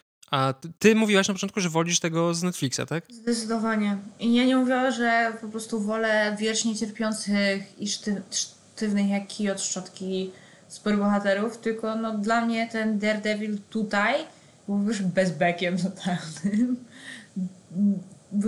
nie lubię tego słowa, ale najlepiej jednak to oddaje. I przez siedzenie w internecie jednak wszedł do mojego słownika, czyli cringe'owy. I ja przede wszystkim ja miałam absolutny rozjazd między e, nim w tej pierwszej scenie, w której się pojawia, a nim później. Znaczy, że on podczas tej przemowy w ogóle w tym sądzie mówi o tym, jak ważna jest anonimowość dla superbohaterów, po czym po czym kompletnie później nie ma z tym żadnego problemu, jak siema to ja Mati. No jakby tak, kompletnie mi się to nie klei. Ta postać była taka, jakby na siłę próbowali zrobić z niego śmiesznego i fajnego, a tak trochę, trochę wyszło sztywno, mimo wszystko właśnie, tak paradoksalnie. No, o tym sobie jeszcze za chwilę powiem. No, mi się podobało. Y, wiem, co było minusem. Znaczy, jeszcze do plusów. Żarty, moim zdaniem, były w pytkę, mnie śmieszyły. Może jestem przedszkolakiem, może niewiele wymagam, ale to jest jeden z, nie wiem, no na to, że się śmiałem, na Strażnikach Galaktyki się śmiałem i chyba na Ant-Manie się śmiałem i na tym się kończą y, takie filmy, w których faktycznie było dużo śmiechu, bo tak, no to wiadomo, że tam były jakieś żarciki, które rozbawią w innych filmach Marvela, ale chyba żaden serial nie był tak dla mnie przynajmniej zabawny jak She-Hulk. I nie, nie, żaden... Żaden nie był komediowy? No tak, ale zawsze jednak Marvel ma te żarciki, no to z tego, z tego słynie, tym się różni od DC. DC to są cringe'owe żarty. A to, no to nie, nie, a na przykład, przepraszam, Falcon i Zimowy Żołnierz mi chwilami Tak, tak, to prawda. She-Hulk. Jak na tak poważną tematykę, to faktycznie tam były całkiem miłe żarciki, ale yy, no mi się po prostu to przyjemnie oglądało. Ja miałem z tego ogromną przyjemność i miałem... Z... To jest to, co nasza Natalia i chyba też ty ma po Tedzie Lasso. To, czego Ted Lasso mi do końca nie daje, czyli właśnie to, że oglądasz to i jesteś zadowolona. Ja tak miałem po She-Hulk. Mimo tego, że faktycznie są tam irytujące postacie, są tam, jest tam dużo rzeczy, które mogą wkurwić. Wracając właśnie do, do tego, o czym mówiłaś na początku, czyli tej gali e, i tego, jak ta gala się skończyła. Dla mnie ten moment, który kompletnie odstawał od całej reszty serialu, był jednym z najbardziej poruszających momentów e, w MCU. Przynajmniej tak jak sobie teraz pomyślę, to wydaje mi się, że tak. W sensie to, kiedy to, ta sekstaśma została pokazana przed wszystkimi. Jezu, no, ja jestem osobą, która naprawdę bardzo się emocjonuje tym, co ogląda na ekranie. Na mnie ta scena nie zrobiła żadnego wrażenia emocjonalnego. Na mnie, na mnie ogromne wrażenie emocjonalne, yy, większe niż śmierci bohaterów Infinity War. O, teraz to ja naprawdę cię nie rozumiem. Uważam, że masz naprawdę to już tak naprawdę skrajnie subiektywne podejście do tego serialu. Nie, to nie chodzi o subiektywizm. Dla mnie ten, ta scena była sceną pokroju tego, co jest w Kerry. Dla mnie to jest dokładnie ten sam ładunek A to nie, to, to, nie ma, to nie masz tego suspensu, nie masz tego budowania napięcia tej zajebistej realizacji, która była w Kerry. Rozumiem, że mówimy o oryginalnej Kerry, nie tej z jakiegoś tam tak, 2013 tak. roku. Ja tego nawet nie oglądałem. No to nie, nie. Ogólnie ja rozumiem o co ci chodzi, bo tak jakby przekaz niby jest ten sam, ale wykonanie, no przepraszam, ale to jest zupełnie nie ten level. Jak jesteśmy przy wykonaniu, no to dobra, to, to jest ten trzeci minus niech będzie. Pierwszym było, tak jak mówiłem, to, że za mało. Drugim niech będą efekty specjalne. O Jezu, tak, Ale to chyba nie ma o czym gadać. Ja już zdążyłam o to nawet zapomnieć. Boże Chryste. Być może ja już to mówiłem, ale dla mnie efekty specjalne są trzeciorzędną sprawą. Ja no, tak prawdę mówiąc, to dla mnie Avatar jest tak samo sztuczny jak ta She-Hulk. Ja nienawidzę CGI. Zawsze widzę w tym sztuczność. Bez względu na to, jak bardzo to jest realistyczne, dla mnie to nie jest wcale realistyczne. Dobra, ale wciąż masz sztuczne, ale ładne CGI, a sztuczne i absolutnie paskudne CGI. No właśnie, dla mnie nie ma czegoś takiego jak ładne CGI. Ja rozumiem, że jest bardziej dopracowane, ale dla mnie zawsze to wygląda paskudnie i wolę 100 razy bardziej, tak jak mówiłem w odcinku Werewolfie, 100 razy bardziej wolę kurwa poprzebieranych ludzi. Chcesz mi powiedzieć, że smoki w Grzotron były dla ciebie paskudne? Sztuczne. Ja nie lubię tej sztuczności komputerowej. Ja się czuję, jakbym oglądał grę, grę komputerową. Ale powiedziałeś, że CGI dla ciebie jest zawsze paskudne. To jest twój cytat. No, nie sprawia mi to estetycznych doznań pozytywnych. Przecież drogą był piękny i wyglądał jak żywy. Jak leciał z daleka, to wyglądał jak żywy, ale z zbliżenia, no to jednak... No to ja mówię o tym, jak było zbliżenie centralnie na jego twarz. To ja nawet nie pamiętam, jak on wyglądał. Twarz, on miał twarz? Pysk? No nie, nie chyba pysk. Buzie. Trzecim minusem jest to, że to, czego nie mogę przeboleć akurat, czyli whitewashing y, jednego z bohaterów. A, o Jezu, Thunderbolt. Co było tak. Thunderbolt, członek Wrecking tak, Crew. Tak, co był ból tyłka On w komiksach w był czarnoskóry i to nie jest tylko o, zmieniliśmy kolor skóry i, i już. Głównie chodzi o to, że on jako jedyny z tej grupy w komiksach był wykształconym człowiekiem, bo był jakimś fizykiem chyba, czy naukowcem. I był jedynym z tej grupy, który postanowił przejść na stronę dobra i zrezygnować z kariery przestępczej, a ta postać powstała w latach 70., więc jest to dość ważne pod względem tego, jak wyglądało przedstawianie czarnoskórych osób w mediach w tamtym okresie. I to był przełomowy dość, może mało zauważalny przez większość ludzi na świecie, bo mało kto wie, czym jest Wrecking Crew i mało kto z, może zarejestrował ten fakt, że, że w ten sposób twórcy postanowili podejść do czarnoskórej postaci, ale było to bardzo przełomowe, a tutaj to zostało odebrane kompletnie bez powodu i to jest, to jest strasznie chujowe.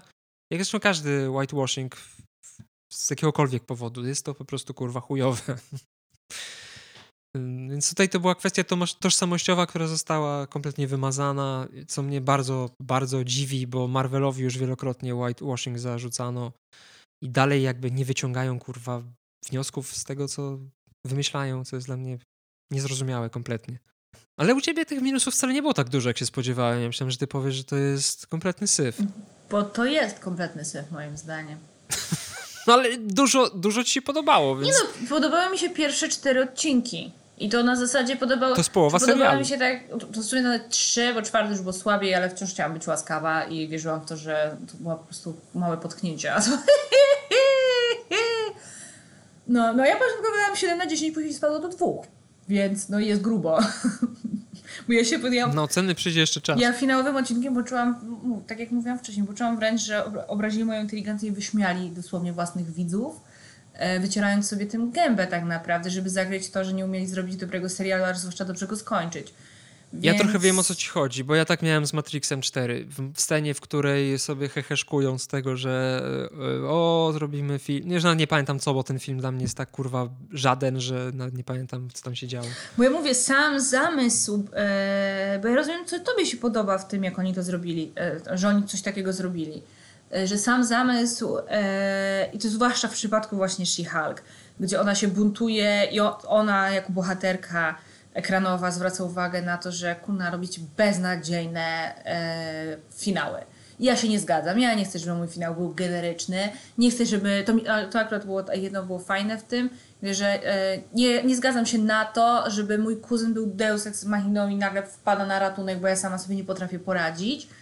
E, I okej, okay, gdyby to zostało dobrze przeprowadzone i nie trąciło tandetą wypchniętą na siłę, to, to by to grało, więc no ja podkreślam, dla mnie największym problemem She-Hulk jest problem realizacji, nie samego zamysłu na serial, bo sam zamysł był fajny.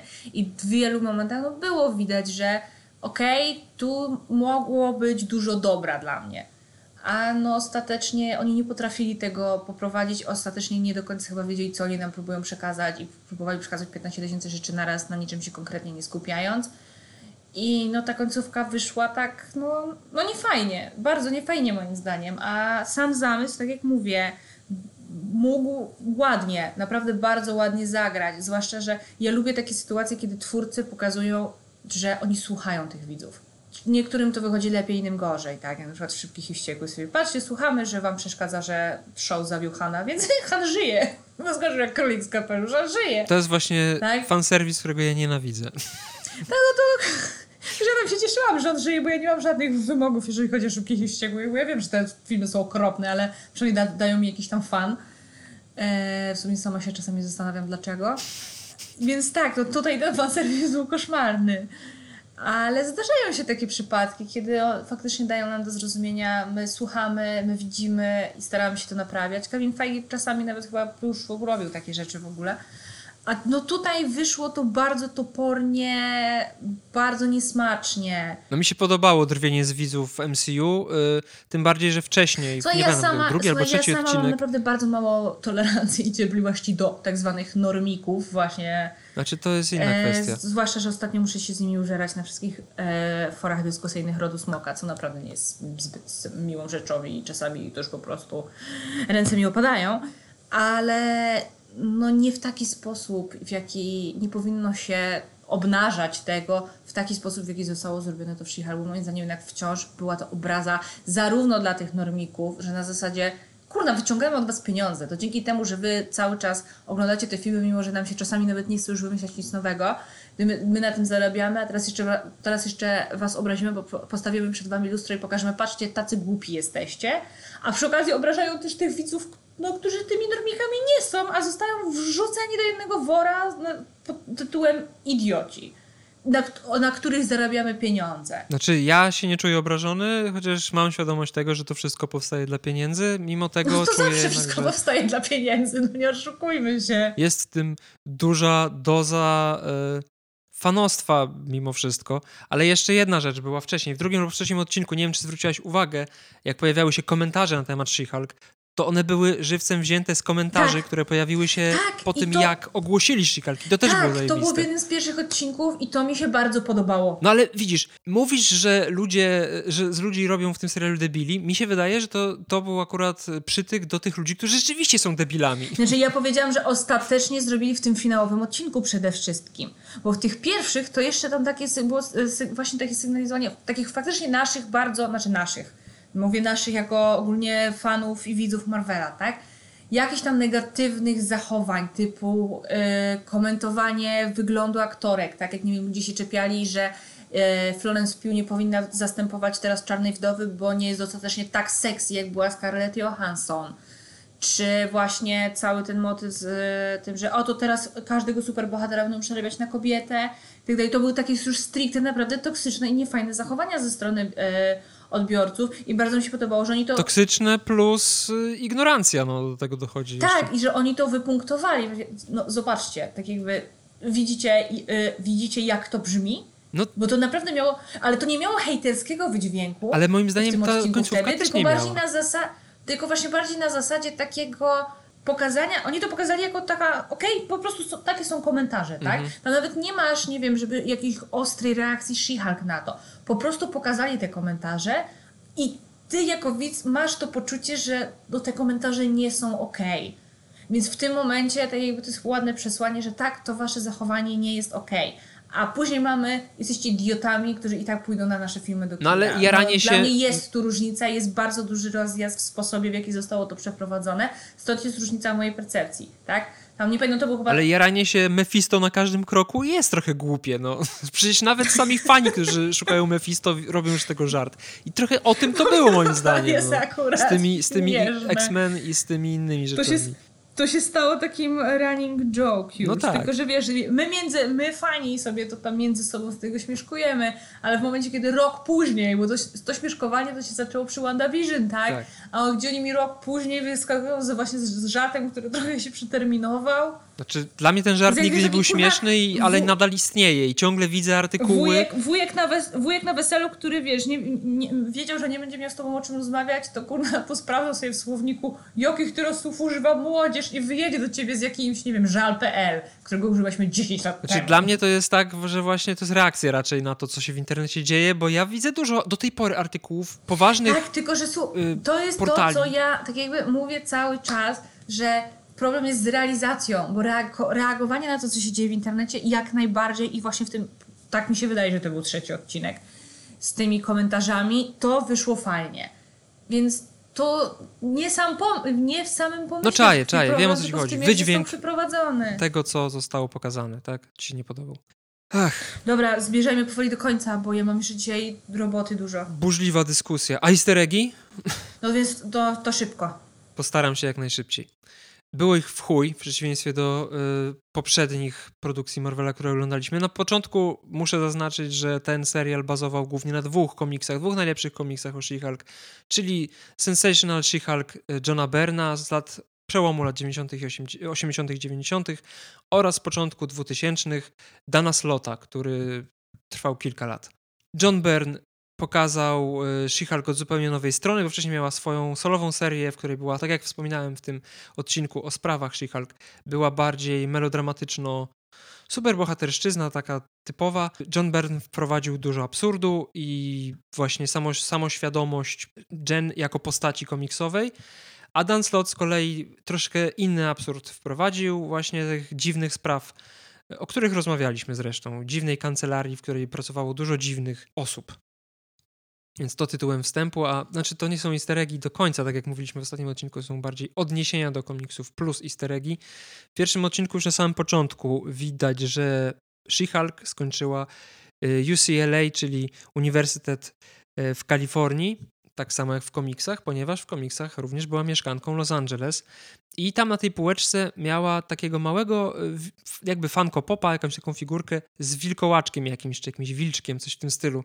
W komiksach y, była przez jakiś czas, była nawet żoną, nie, nie tyle była partnerką, co żoną y, jedynego z wilkołaczych postaci, Johna Jamesona, syna wydawcy Daily Bugle, który był superbohaterem znanym jako Manwolf, co jeszcze później y, powróci w tych odniesieniach.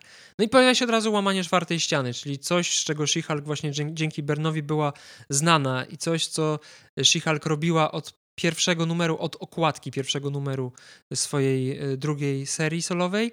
I tak jak wspomniałem, ona była ona miała świadomość, że jest postacią komiksową. Ona potrafiła chodzić po panelach, ona potrafiła rozdzierać kartki, ona znała kilka innych postaci, które też wiedziały, że są postaciami komiksowymi, więc tutaj ta metatekstualność była o wiele silniej zarysowana niż w serialu, więc to też się nie bierze z dupy i to łamanie czwartej ściany też słyszałem, że podobno wielu osobom się nie podobało, że było na siłę. Mi początkowo nie przeszkadzało, później jednak zaczęło. Bo mnie po prostu denerwowała tym. No ja to odbierałem jako wewnętrzny monolog po prostu. Sam w ostatnim czasie szczególnie, kiedy mi się zmieniły moje warunki pracy, sam so ze sobą często rozmawiam właśnie w podobny sposób jak Jen, więc ja doskonale rozumiem takie reakcje. Więc ona była po prostu postacią, która łamała czwartą ścianę długo przed Deadpoolem, co jest też dość ważne, bo nie wszyscy zdają sobie z tego sprawę. Y, wątek wypadku samochodowego zmienił całkowicie genezę She-Hulk, bo w komiksach było tak, że po prostu Jen broniła świadka koronnego, który zeznawał przeciwko mafii, ta mafia się o tym dowiedziała i postanowiła ją odstrzelić. I ona została postrzelona, ale akurat w mieście był Bruce Banner, i uratował jej, który uratował jej życie. Postanowił e, dokonać transfuzji w swojej własnej krwi, żeby uratować swoją kuzynkę, dzięki czemu ona zyskała supermoce. Tutaj troszeczkę to zmieniono. Wydaje mi się, że to było nawiązanie też do serialu Incredible Hulk z lat 70., gdzie chyba też wypadek samochodowy pełnił jakąś ważną rolę, ale samochody w ogóle były dość ważne w komiksach z She-Hulk, ponieważ y, w samochodzie zginęła jej przyjaciółka, która została zabita przez mafię i She-Hulk miała wiele running joke'ów związanych z samochodami, które po prostu niszczyła. Co też się pojawia w odcinku z Daredevilem, kiedy na tym parkingu zaczyna miotać tymi biednymi samochodami ludzi, którzy sobie tam zaparkowali. She-Hulk bardzo często używa samochodów jako broni albo niszczy swój własny samochód, który się zepsuł i ona nie potrafi go naprawić. Tak się denerwuje, że go po prostu rozpierdala. Kryjówka Hulka, w której Hulk uczył, najpierw badał, a później uczył yy, albo próbował uczyć Jen swoich, yy, jej nowych mocy, też jest wzięta z komiksów. On wspomina, że to jest w Meksyku, tak? On się ukrywa w Meksyku pod ziemią, gdzieś tam ma to laboratorium. Rick Jones, który był przydupasem Hulka, tam właśnie, w, znaczy to chyba był akurat Nowy Meksyk, ale gdzieś tam tereny niedaleko, yy, ukrywał Hulka w podziemnych yy, jaskiniach, które później stały się rzeczywiście bazą Hulka, gdzie on tam rzeczywiście miał laboratorium i rzeczywiście yy, tam sobie rezydował wielokrotnie. Sama postać Titanii. Wspomniałaś o tym, że ona jest kompletnie z dupy, że jej walki były z dupy, że nie wiem w sumie, jak ci podobała, czy, czy ta prostolinijność tej postaci ci odpowiada, czy nie. Mi się podobał sam zamysł, że mamy influ- e, superbohaterkę, influencerkę. Poza tym uważam, że ona była w tym serialu tylko po to, żeby mnie wkurwiać. No i taka jest Titania w y, komiksach. Ona po prostu wchodzi, rozpierdala i mówi ej She-Hulk, chodź się napierdalać. Na tym polega jej postać. okay. Więc to jest moim zdaniem idealne. Nawet rozbudowali tą postać tak naprawdę, ponieważ ona w komiksach nie jest aż tak, no nie, nie jest aż tak przemyślana. Chociaż w ostatniej serii solowej She-Hulk w końcu panie doszły do porozumienia i po prostu spotykają się, robią sobie taki fight club i się biją po gębach dla przyjemności. Więc tutaj już troszkę poszli w trochę innym kierunku. Y, no i to, że tam w tych w ogóle tych napisach końcowych, te grafiki, które są na końcu, swoją drogą bardzo fajne, bardzo mi się to podobało.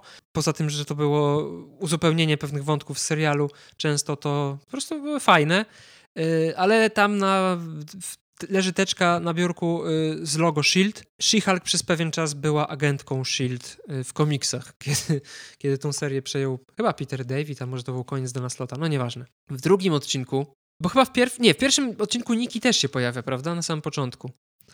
Yy, w każdym razie ta postać jest yy, połączeniem kilku innych postaci, które pojawiają się w komiksach, które są pomocniczkami prawniczymi She-Hulk. Louise Manson z serii Berna, która była dawną superbohaterką, zwana Wheezy. To właśnie jest postać, która również miała świadomość tego, że jest postacią z komiksów, bo to, było, to jest dość ciekawe, ponieważ e, Bern postanowił wskrzesić postać z lat 50 i wrzucić ją do komiksu współczesnego. E, więc to jest super bohaterka w tym momencie w średnim wieku, która po prostu jest panią z kancelarii prawniczej. E, I Angie Huang, która pojawiła się w serii e, Charlesa Soula, która była też obdarzona supermocami. Była taką zajebistą, trochę dziwaczną, laską, która zawsze była gotowa na posyłki She-Hulk i często pomagała jej w sprawach, bo tak jak zauważyłaś, She-Hulk nie jest zbyt wybitną prawniczką w serialu i w komiksach jest podobnie. Ona często albo działa na niekorzyść, dając się ponieść emocji na niekorzyść firmie, albo po prostu y, daje dupy, więc muszą jej pomagać inni, jak na przykład Daredevil jej raz musiał pomagać. E, pojawia się oczywiście wątek baru, do którego bohaterowie kilkukrotnie wracają, i w komiksach też Jen lubi chodzić do baru, żeby sobie popić, ale tak samo jak w serialu, musi to robić e, w wersji ludzkiej, ponieważ jako She-Hulk e, ten alkohol kompletnie na nią nie działa. Jest zapowiedź Wolverina po raz kolejny. Tam, kiedy ona przegląda pracę, pojawia się w portalu coś, co jest kurwa po prostu wypisz, wymaluj Wolverinem, czyli koleś z pazurami wszczął bójkę w barze. Więc mam nadzieję, że właśnie taki Wolverine będzie w MCU. E, zastanawiałem się nad tym, czy by nie dołączyła do Avengers i po raz kolejny pojawia się wątek wypłaty w Avengers. E, She-Hulk w komiksach dołączyła do Avengers oczywiście i wypłata była dość ważnym czynnikiem, żeby do tych e, Avengers dołączyć, więc to jest też wzięte z komiksów. Rodzice się pojawiają. To jest inna kompletnie rzecz. Y, względem komiksów, ponieważ w komiksach matka została zabita przez mafię, a ojciec był komendantem policji w Los Angeles i to takim bardzo surowym y, policjantem, który za wszelką cenę chciał ścigać bandytów. Kiedy She-Hulk y, broniła przestępców, to bardzo mu się to nie podobało i nawet ją wydziedziczył. Więc to jest też interesujące, że ona wspomina o daddy issues w ostatnim odcinku, wytykając to różnym bohaterom, a w komiksach sama te problemy miała, więc to jest y, troszeczkę tutaj od, odwrócenie tej sytuacji. Pytanie o to, co Hawkeye robi ze strzałami, nie jest pytaniem nowym. To pytanie zadawało sobie wielu czytelników komiksów przez lata i wydaje mi się, że na to pytanie w końcu odpowiedział, Boże, wypadło mi teraz nazwisko z głowy, twórca tego komiksu, na którym bardzo bazował serial Hawkeye, gdzie po prostu Clint Barton zbiera te strzały, bo mówi, że nie stać go na ciągłe kupowanie nowych. A chyba rozmawialiśmy tak, o tym przy tak. okazji. Mhm. Więc to jest stały, stały wątek, taki heheszkowy właśnie czytelników komiksów, jak Gacie Halka i tego typu rzeczy. Kancelaria, do której dołącza Jen, też jest, no tym też wspominaliśmy zresztą w odcinku o sprawach She-Hulk, też jest y, kancelarią y, istniejącą w MCU, y, w komiksach Marvela i też jest kancelarią zajmującą się superbohaterami a później też super złoczyńcami. Tylko tutaj odwrócono to, że w komiksach ona musiała pracować jako Jen Walters, a nie jako She-Hulk. A tutaj jakby postawiono na to, że ona jako superbohaterka będzie bronić superbohaterów, więc to wizerunkowo ma dobrze działać. Tutaj troszeczkę to zostało odwrócone. I też pojawia się koleś, który stoi w pokoju pełnym komiksów, więc zasugerowano, że w MCU również komiksy stanowią dowody w pewnych sprawach. No i wątek Abominationa. Sam Abomination oczywiście jest najbardziej, najsilniej związany z Hulkiem, ale She-Hulk też kilkukrotnie się starł, chociaż nie były takie spektakularne starcia i zazwyczaj przegrywał, ale pojawiła się taka postać jak Abominatrix, czyli żeńska wersja Abominationa. Taki Abomination w peruce z koralami, znaczy w peruce, no z, wygląda jak w peruce, z koralami perłowymi na szyi i w sukience w kwiatki, który lubi malować sobie paznokcie. Więc to jest po raz kolejny odniesienie do Berna, który tą postać wymyślił, bo jest tak głupia, że tylko Bern mógł ją wymyślić. Odcinek trzeci. Pojawia się jeden z komentatorów, Gideon Wilson, który w komiksach jest bratem Falcona. E, więc być może, być może w MCU jest tak samo. Cała y, obsada kancelarii, w której pracuje She-Hulk, czyli Mallory Book, y, Pack, to są postacie, które też w, w akurat ranie Dana Slota się pojawiają i które pełnią ważną rolę. Pack nawet zakochał się w She-Hulk. Y, a Mallory jest dokładnie taka sama jak w komiksach. Też jest taką hardą prawniczką, która za wszelką cenę chce wygrać swoje sprawy. Ona była chyba jedyną postacią w tym serialu, którą ja ostatecznie naprawdę szczerze lubiłam. I ona była jedyną prawniczką, która faktycznie była dobrą prawniczką, podobnie jak w komiksach. No i pojawia się oczywiście Denis Bukowski. Największy pajac MCU o chyba. Boże. O Boże! O Boże, ta scena z jego, z jego rozprawą mi się podobała. Ona się naprawdę Debil, podobała. pajac i seksista, który również był debilem, pajacem i seksistą w e, pierwszej, e, w, pierwszym, w pierwszej serii She-Hulk. On też leciał na Jen i pod koniec akurat się zmienił na lepsze. No to w serialu trochę mu nie wyszło. E, sama postać jasnej elfki też nie jest niczym wymyślonym na potrzeby serialu, ponieważ w komiksach istnieją mroczne elfy i jasne elfy i są to rasy zamieszkujące e, dziewięć królestw, którymi rządzi Odyn, czy tam czasami Thor. Wspomniane wcześniej Wrecking Crew, czyli grupa e, super złoczyńców, którzy zostali wyposażeni w narzędzia robotnicze pochodzące z Asgardu, o, dające im nadludzkie moce, na, do grupy należy Wrecker, Piledriver, Bulldozer i Thunderball wspomniany wcześniej. Trochę żałuję, że tutaj zostali tak potraktowani jak zostali, bo mimo tego, że to są głupie postacie w komiksach i to jest po prostu banda czterech osiłków, którzy zajmują się rozwalaniem, jak sama nazwa wskazuje, rzeczy, to są dość ważnym elementem komiksowego uniwersum, więc być może kiedyś jeszcze wrócą w troszkę innej wersji. E, występ raperki, którą poznałem dzięki temu serialowi, czyli Megan Thee Stallion. A to ja ją kojarzyłam, w sensie kojarzyłam ten pseudonim. Ja jak wiesz, nie jestem zbyt obeznany z y, muzyką współczesną. Ja też nie, kompletnie. Harry'ego Stylesa poznałem dzięki Eternals. Ale jakoś tam gdzieś tam mi się przewinęła, no. W każdym razie występ y, gościnny gwiazdy prawdziwej też nie jest niczym wyjątkowym, ponieważ w komiksach wielokrotnie do takich sytuacji dochodziło. Między innymi obsada SNL-a się pojawiła, y, był Barack Obama, był Eminem, który miał przygodę z Punisherem, y, czy David Letterman, więc to jest standard. Występy gościnne znanych ludzi w komiksach to jest standard. No i właśnie ten twerking, wcześniej wspomniany, któremu wiele osób zarzucało seksizm, moim zdaniem też jest troszkę inspirowany czymś ikonicznym z komiksów Johna Berna, który postanowił igrać z e, kodeksem komiksowym i wrzucił zapowiedź tego, że jeśli tam, jeśli nie pamiętam, czy sprzedaż się utrzyma komiksu, czy cokolwiek, to She-Hulk pojawi się w jednym z numerów nago. No i on tego y, słowa dotrzymał, oczywiście robiąc czytelników w chuja. I to jest to, o czym ty mówiłaś, to, co, co nazywasz traktowaniem widzów jako debili. John Byrne wielokrotnie tak do czytelników podchodził, żartując sobie z nich, żartując sobie z, mediów, z medium komiksowego i faktycznie pojawia się scena w jednym z komiksów Sensational She-Hulk, w której She-Hulk wydaje się być goła, skacze na skakance i te ruchy skakanki zakrywają jej części intymne, po czym w końcu mówi, dobra kurwa, nie chce mi się już skakać, dajcie mi spokój, zrobiłam to, co mnie prosiłeś, Bern, kończę z tym. I w momencie, kiedy skakanka przestaje się ruszać, okazuje się, że ona wcale nie była goła, tylko miała na sobie kostium kąpielowy. Więc to jest też jakoś tam, moim zdaniem, powiązane właśnie z tym, z tą seksualizacją w ogóle i fetyszyzacją she która w komiksach się non-stop pojawia. To jest bardzo częsty motyw w tych komiksach. W ogóle ludzie mają jakieś takie dziwne dziwne fantazje na temat She-Hulk, w sensie czytelnicy komiksów mieli przez lata przynajmniej. Odcinek czwarty. Na komputerze She-Hulk możemy zauważyć kilka spraw, które nie zostały pokazane w serialu, innymi Lee kontra Bern, czyli oczywiście tu jest nawiązanie do twórców She-Hulk, Stana Lee i Johna Berna. Kraft versus Soul, y, czyli kolejni twórcy przygód She-Hulk. I jeszcze pojawia się też nazwisko Jensena, y, Klausa Jensena, y, chyba Inkera, z komiksów Marvela.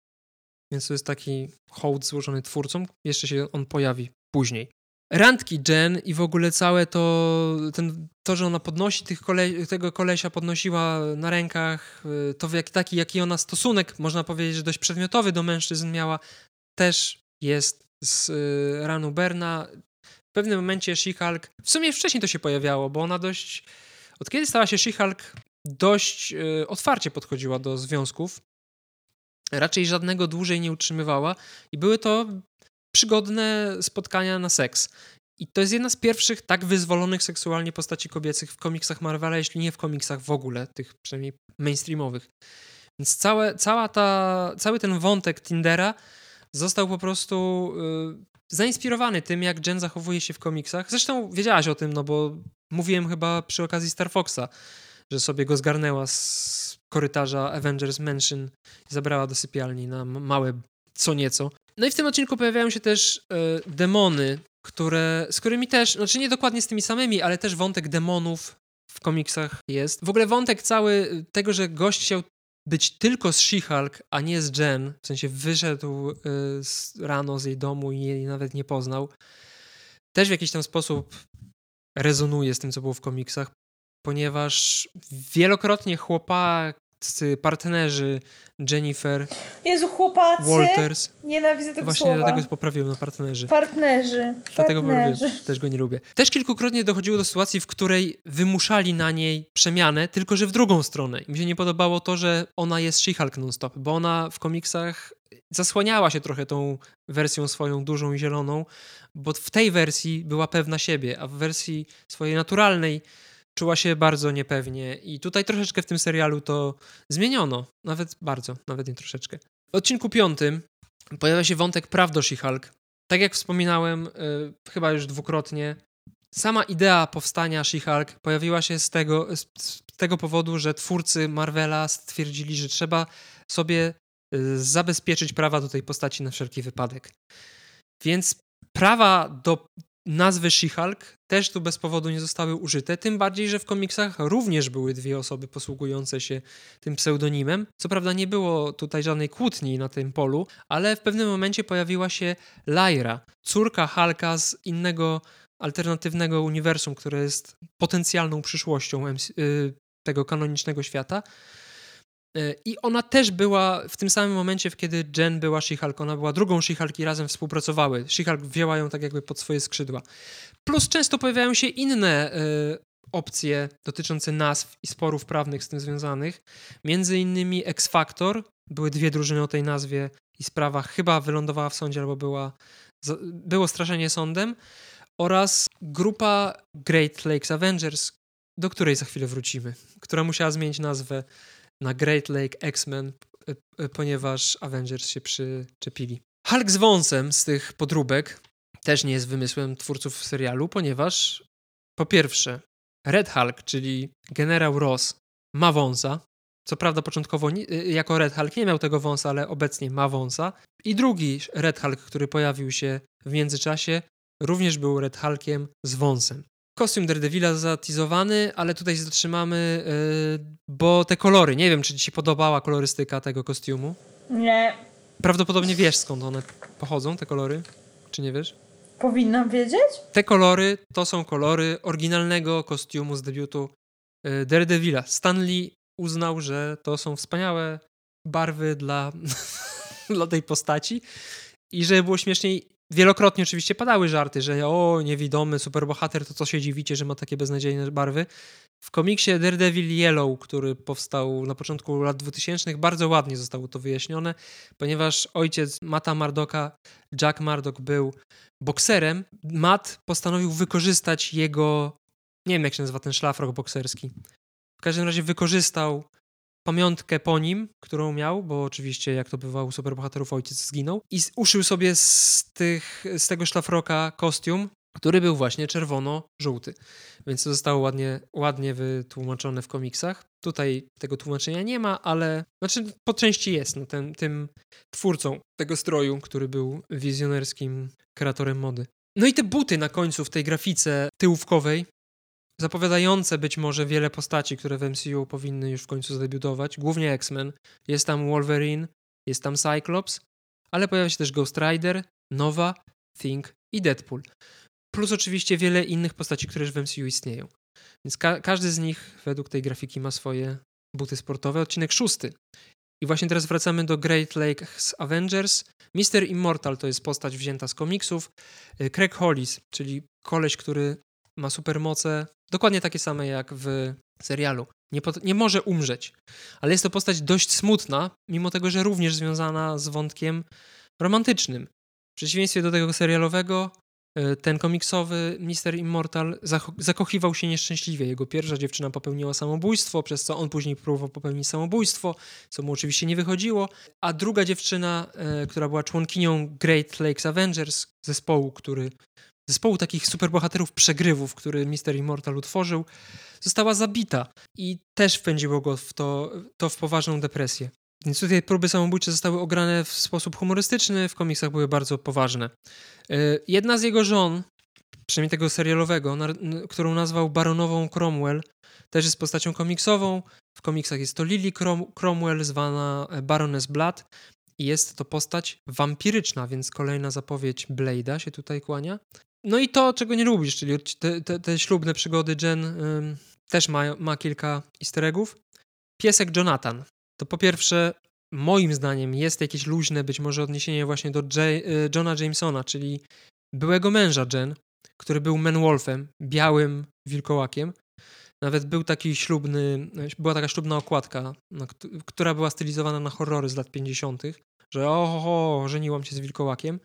I istnieje piesek Jonathan, który tak naprawdę wcale nie jest pieskiem w komiksach. Jest to rosomak przygarnięty przez X-23 i jej, powiedzmy, siostrę Honey Badger, który, który jest traktowany jak piesek i często, kiedy ludzie widzą go na ulicy, to się pytają, co to za dziwne zwierzę i, i one odpowiadają, że to jest taki piesek.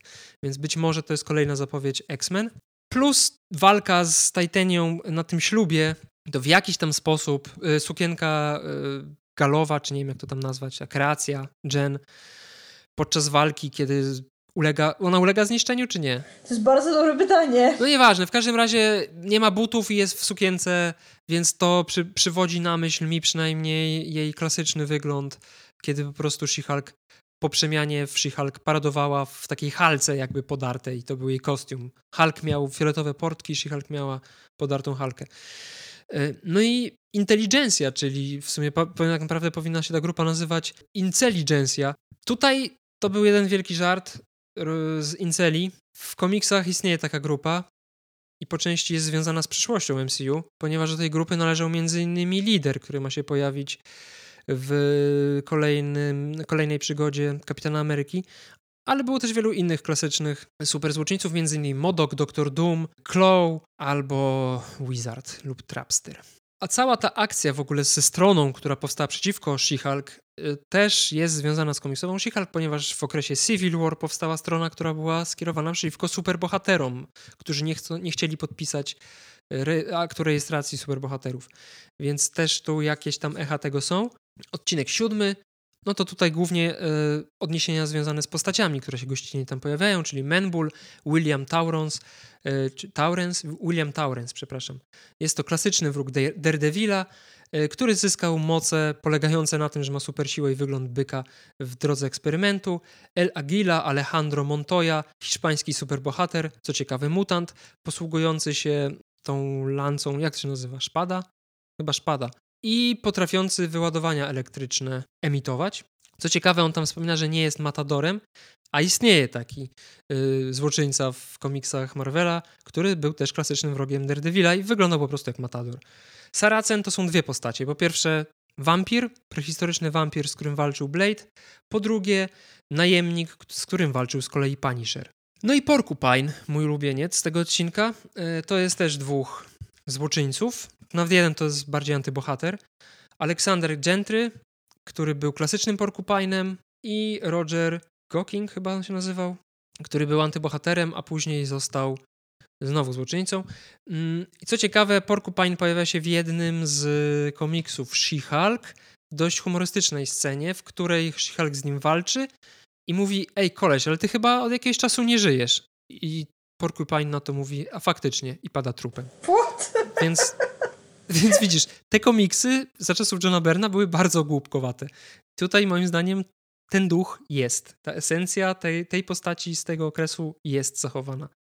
No i pojawia się też kierowca e, firmy Slot, który ma na imię Dan, co jest oczywiście odniesieniem do Dana Slota, twórcy jednego z komiksów o She-Hulk, odcinek ósmy i Leapfrog czyli postać znowu złożona z dwóch e, postaci komiksowych. Vincent Patillo to jest oryginalny e, Leapfrog, który był złoczyńcą i wrogiem Daredevila oraz Frogman, jego syn Eugene Patillo, który postanowił oczyścić y, imię swojego rodu i zostać superbohaterem frajerem. W sensie on uważał się za zajebistego superbohatera, a był frajerem, któremu jeżeli coś się udawało, to przez, przez przypadek. I w odróżnieniu do tego Leapfroga, y, Frogmana z serialu, on miał kurwa sprężyny przyczepione do butów i w ten sposób skakał, nie miał żadnej maszynerii.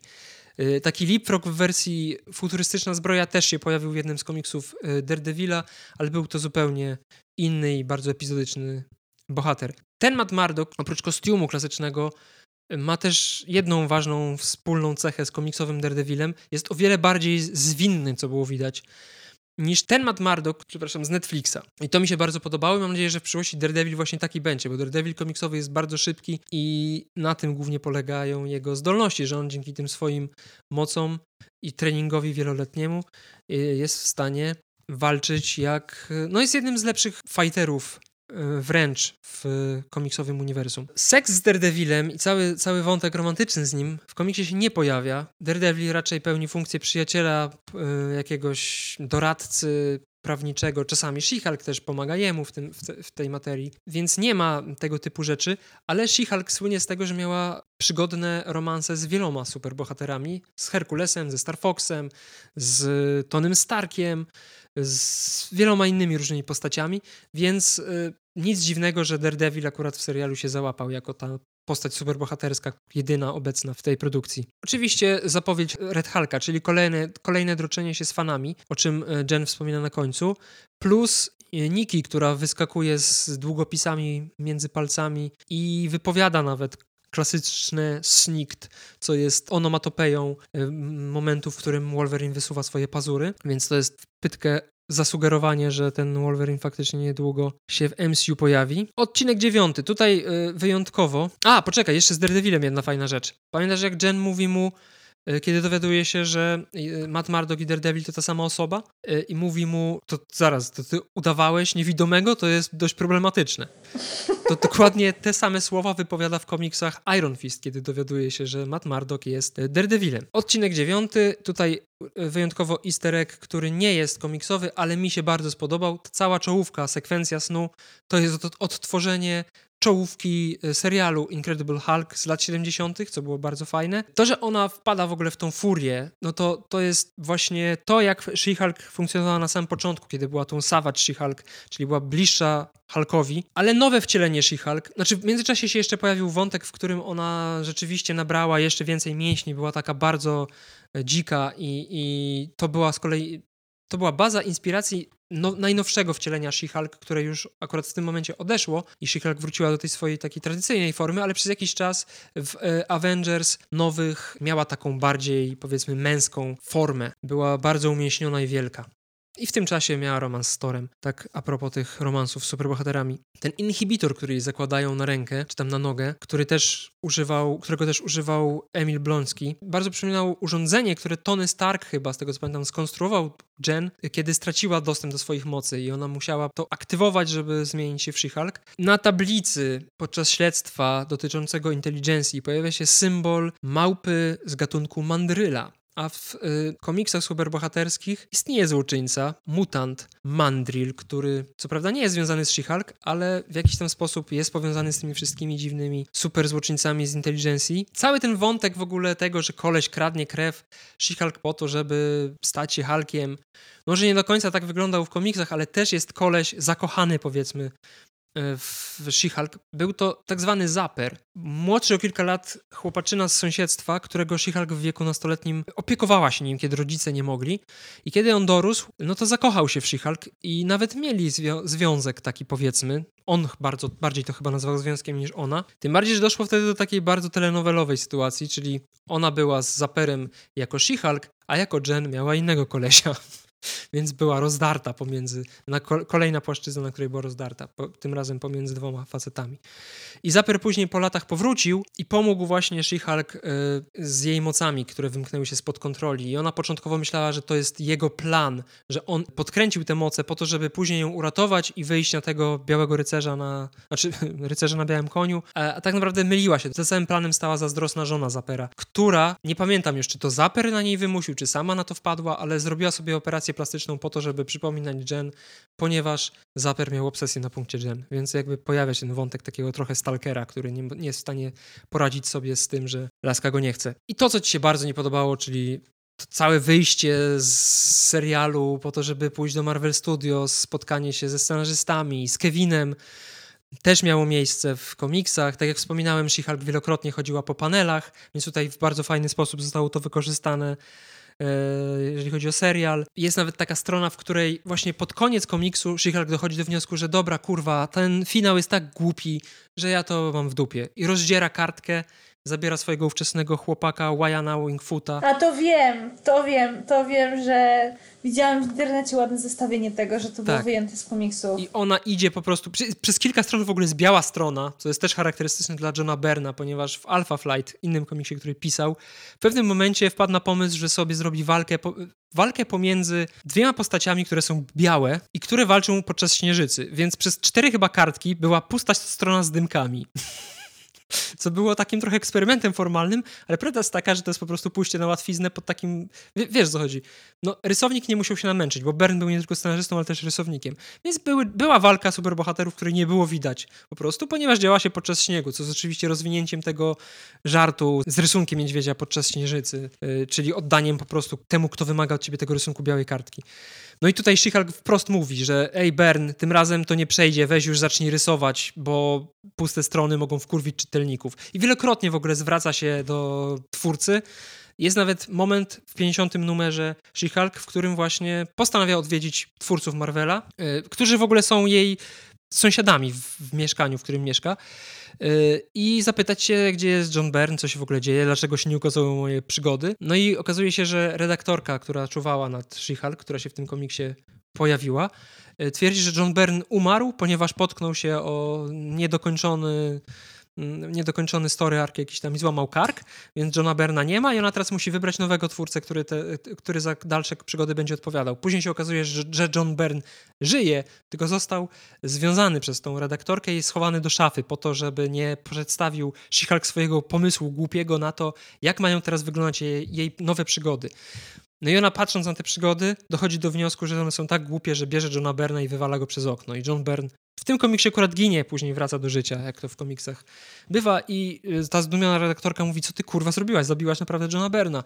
A ona powiedziała, że y, no w sumie zadziałałam na korzyść komiksu, ponieważ śmierci zawsze dobrze się sprzedają, puszczając oczko do czytelników y, i wspominając o Supermanie, bo akurat w tym okresie DC bardzo dużo ugrało komiksem, który nazywał się Śmierć Supermana. I to, że wspomniała o tych X-Men, oczywiście jest tym tym, o czym mówiliśmy, czyli tym ciągłym jęczeniem na to, kiedy X-Men pojawią się wreszcie w MCU, też moim zdaniem nie zostało wykorzystane kompletnie z dupy, ponieważ na pierwszym, na okładce pierwszego numeru Sensational She-Hulk, She-Hulk zwraca się do czytelników i mówi, a był to okres, kiedy X-Men byli najbardziej po- popularnymi komiksami w e, Marvelu, mówi, jeżeli nie będziecie czytać tego komiksu, jeżeli nie, nie będziecie czytać moich przygód, przyjdę do was i zniszczę wam, podrę wam całą kolekcję komiksów z X-Men. Więc moim zdaniem to zostało użyte z rozmysłem. Być może to jest nad, nadinterpretacja, nie wiem, ale moim zdaniem ten serial jest na tyle bernowski, bardziej bernowski niż slotowy w sumie, że myślę, że tutaj research został zrobiony perfekcyjnie. No, oczywiście pojawiają się komiksy w siedzibie Kevina, y, które mają związek z obecnymi produkcjami MCU. Y, Zasugerowane zostało, że Hulk będzie miał swój własny film, albo She-Hulk będzie miała swój własny film, albo razem pojawią się we własnym filmie, co też jest igraniem z przewidywaniami fanów które istnieją od lat, e, czyli być może adaptacją Planet Hulk albo War World Hulk. To drugie bardziej ma sens, ponieważ na samym końcu pojawia się Scar, czyli syn Hulka, który również w komiksach istnieje i również został poczęty na planecie Sakar. I jeżeli e, mam wspomnieć o chujowych CGI, to Scar wyglądał beznadziejnie akurat. Tutaj Oj, okropnie, koszmarnie. z tym muszę się zgodzić, to było ohydne. No i tyle. Bardzo dużo fajnych histereków, bardzo dużo fajnych odniesień. Być może to też zaważyło na tym, jak bardzo podobał mi się ten serial, że praktycznie cały czas na każdym kroku coś wyła- wyłapywałem. Jak wiesz i jak wy wiecie, drodzy słuchacze, sprawia mi to ogromną przyjemność. Więc możemy przejść do ocen. Ty już swoją zdradziłaś, ale powtórz. Ja już swoją zdradziłam. 2 na 10, tak? Tak.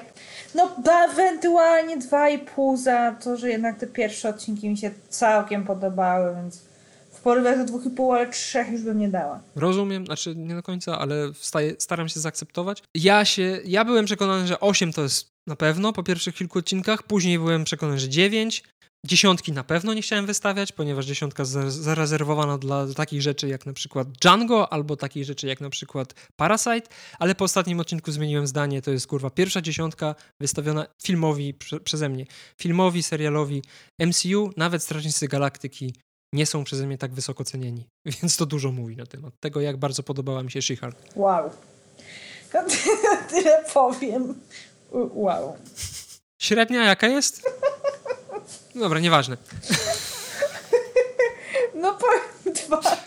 Sześć. No okej. Okay. Czyli zgadzamy się chyba z tym, co było na Rotten Tomatoes. Chociaż nie wiem, bo nie patrzyłem. Już tak sprawdzam, tak, po, już mówiąc. sprawdzam. E, Rotten Tomatoes. Oh my god, to jest żart? No. Krytyk, od krytyków ma 77%, od widzów 35%. Ja jestem w teamie krytyków w tym momencie. A ja, a ja uważam, że, że e, widzowie dali za to. Widzów uważam za hejterów. No ja się to nie zgodzę, no to nie jest hejtowanie serialu za darmo, tylko on sobie co zasłużył na to, no. Nawet jeżeli nie zgadzasz się ze wszystkimi moimi e, zarzutami, no to jednak musisz przyznać, że na niektórych kwestiach to się wyłożyli. Mówię to pół żartem, pół serio. Podchodzę do tego tak samo, jak podchodzę do tego serialu. Więc yy, nie przedłużając, bo i tak wyszło długo i bardzo emocjonująco, chyba najbardziej ze wszystkich odcinków, szczególnie z mojej strony. Rzadko się to zdarza. Tak, pierwszy raz podniosłeś na mnie głos, Przepraszam, nie chciałem. ale broń Boże, ja nie mam nic przeciwko. Ale to, to, to wszystko pasuje do tego, jaką postacią jest She-Hulk. No tutaj emocje jednak Pierwszy raz to ważne. nie ja wyszłam na furiatkę, która się na ciebie wydziera w jednego Bogutucha, w jednego Sergiusza, Sergiusza tylko tym razem darliśmy się na siebie nawzajem w stylu ja panu nie przerywałem. Tak, to, to, to przypominało trochę relacje z Sejmu. Ale y, no, tak się czasem zdarza, no i pasuje idealnie do tematu, moim zdaniem. E, No, więc zapraszamy Was na naszego Instagrama, na naszego Facebooka, gdzie możecie podzielić się z własnymi przemyśleniami. Na YouTube'a też. Na YouTube'a też, tak, oczywiście. Zaznaczam od razu, że wszystkie, y, nawet negatywne słowa zostaną przeze mnie uszanowane. No ja jestem bardzo ciekawa, czy większość naszych odbiorców bardziej skłoni się ku, ku twojej opinii, czy mojej. Obstawiam, że bardziej ku twojej, skoro no, mamy jednak tutaj zagrzeły fanów Marvela, zwłaszcza komiksów. Ale no cóż, zobaczymy. Ci, którzy czytali Berna i którzy czytali Slota, myślę, że będą bliżej mojej ocenie, a She-Hulk nie jest aż tyle, na tyle popularną postacią, żeby ta, tacy powiedzmy niedzielni, czy, znaczy nie niedzielni, tacy, którzy po prostu interesują się innymi postaciami, czytelnicy, byli tak bardzo zachwyceni tą postacią. Chociaż niedługo będą mieli okazję, bo Egmont planuje wydanie omnibusa She-Hulk Johna Berna, który serdecznie polecam. No nie wiem, dla mnie to jest pozytywne zaskoczenie, chociaż bardzo liczyłem na ten serial, tak jak wspominałem wielokrotnie. Bardzo liczyłem na Miss Marvel i bardzo liczyłem na She-Hulk. To były najbardziej wyczekiwane przeze mnie seriale MCU.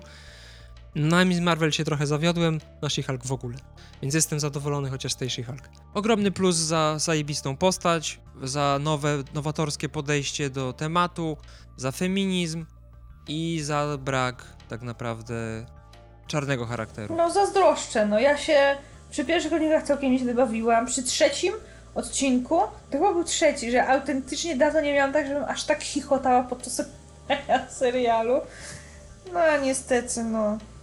No ja też mam chyba trochę żal, że zaczynało się dla mnie ciekawie. Myślałam, że będę się świetnie bawić, a no skończyło się niefajnie.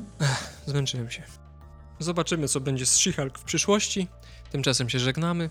Dokładnie, buziaczki, pa pa. Pozdro 616. Dokładnie.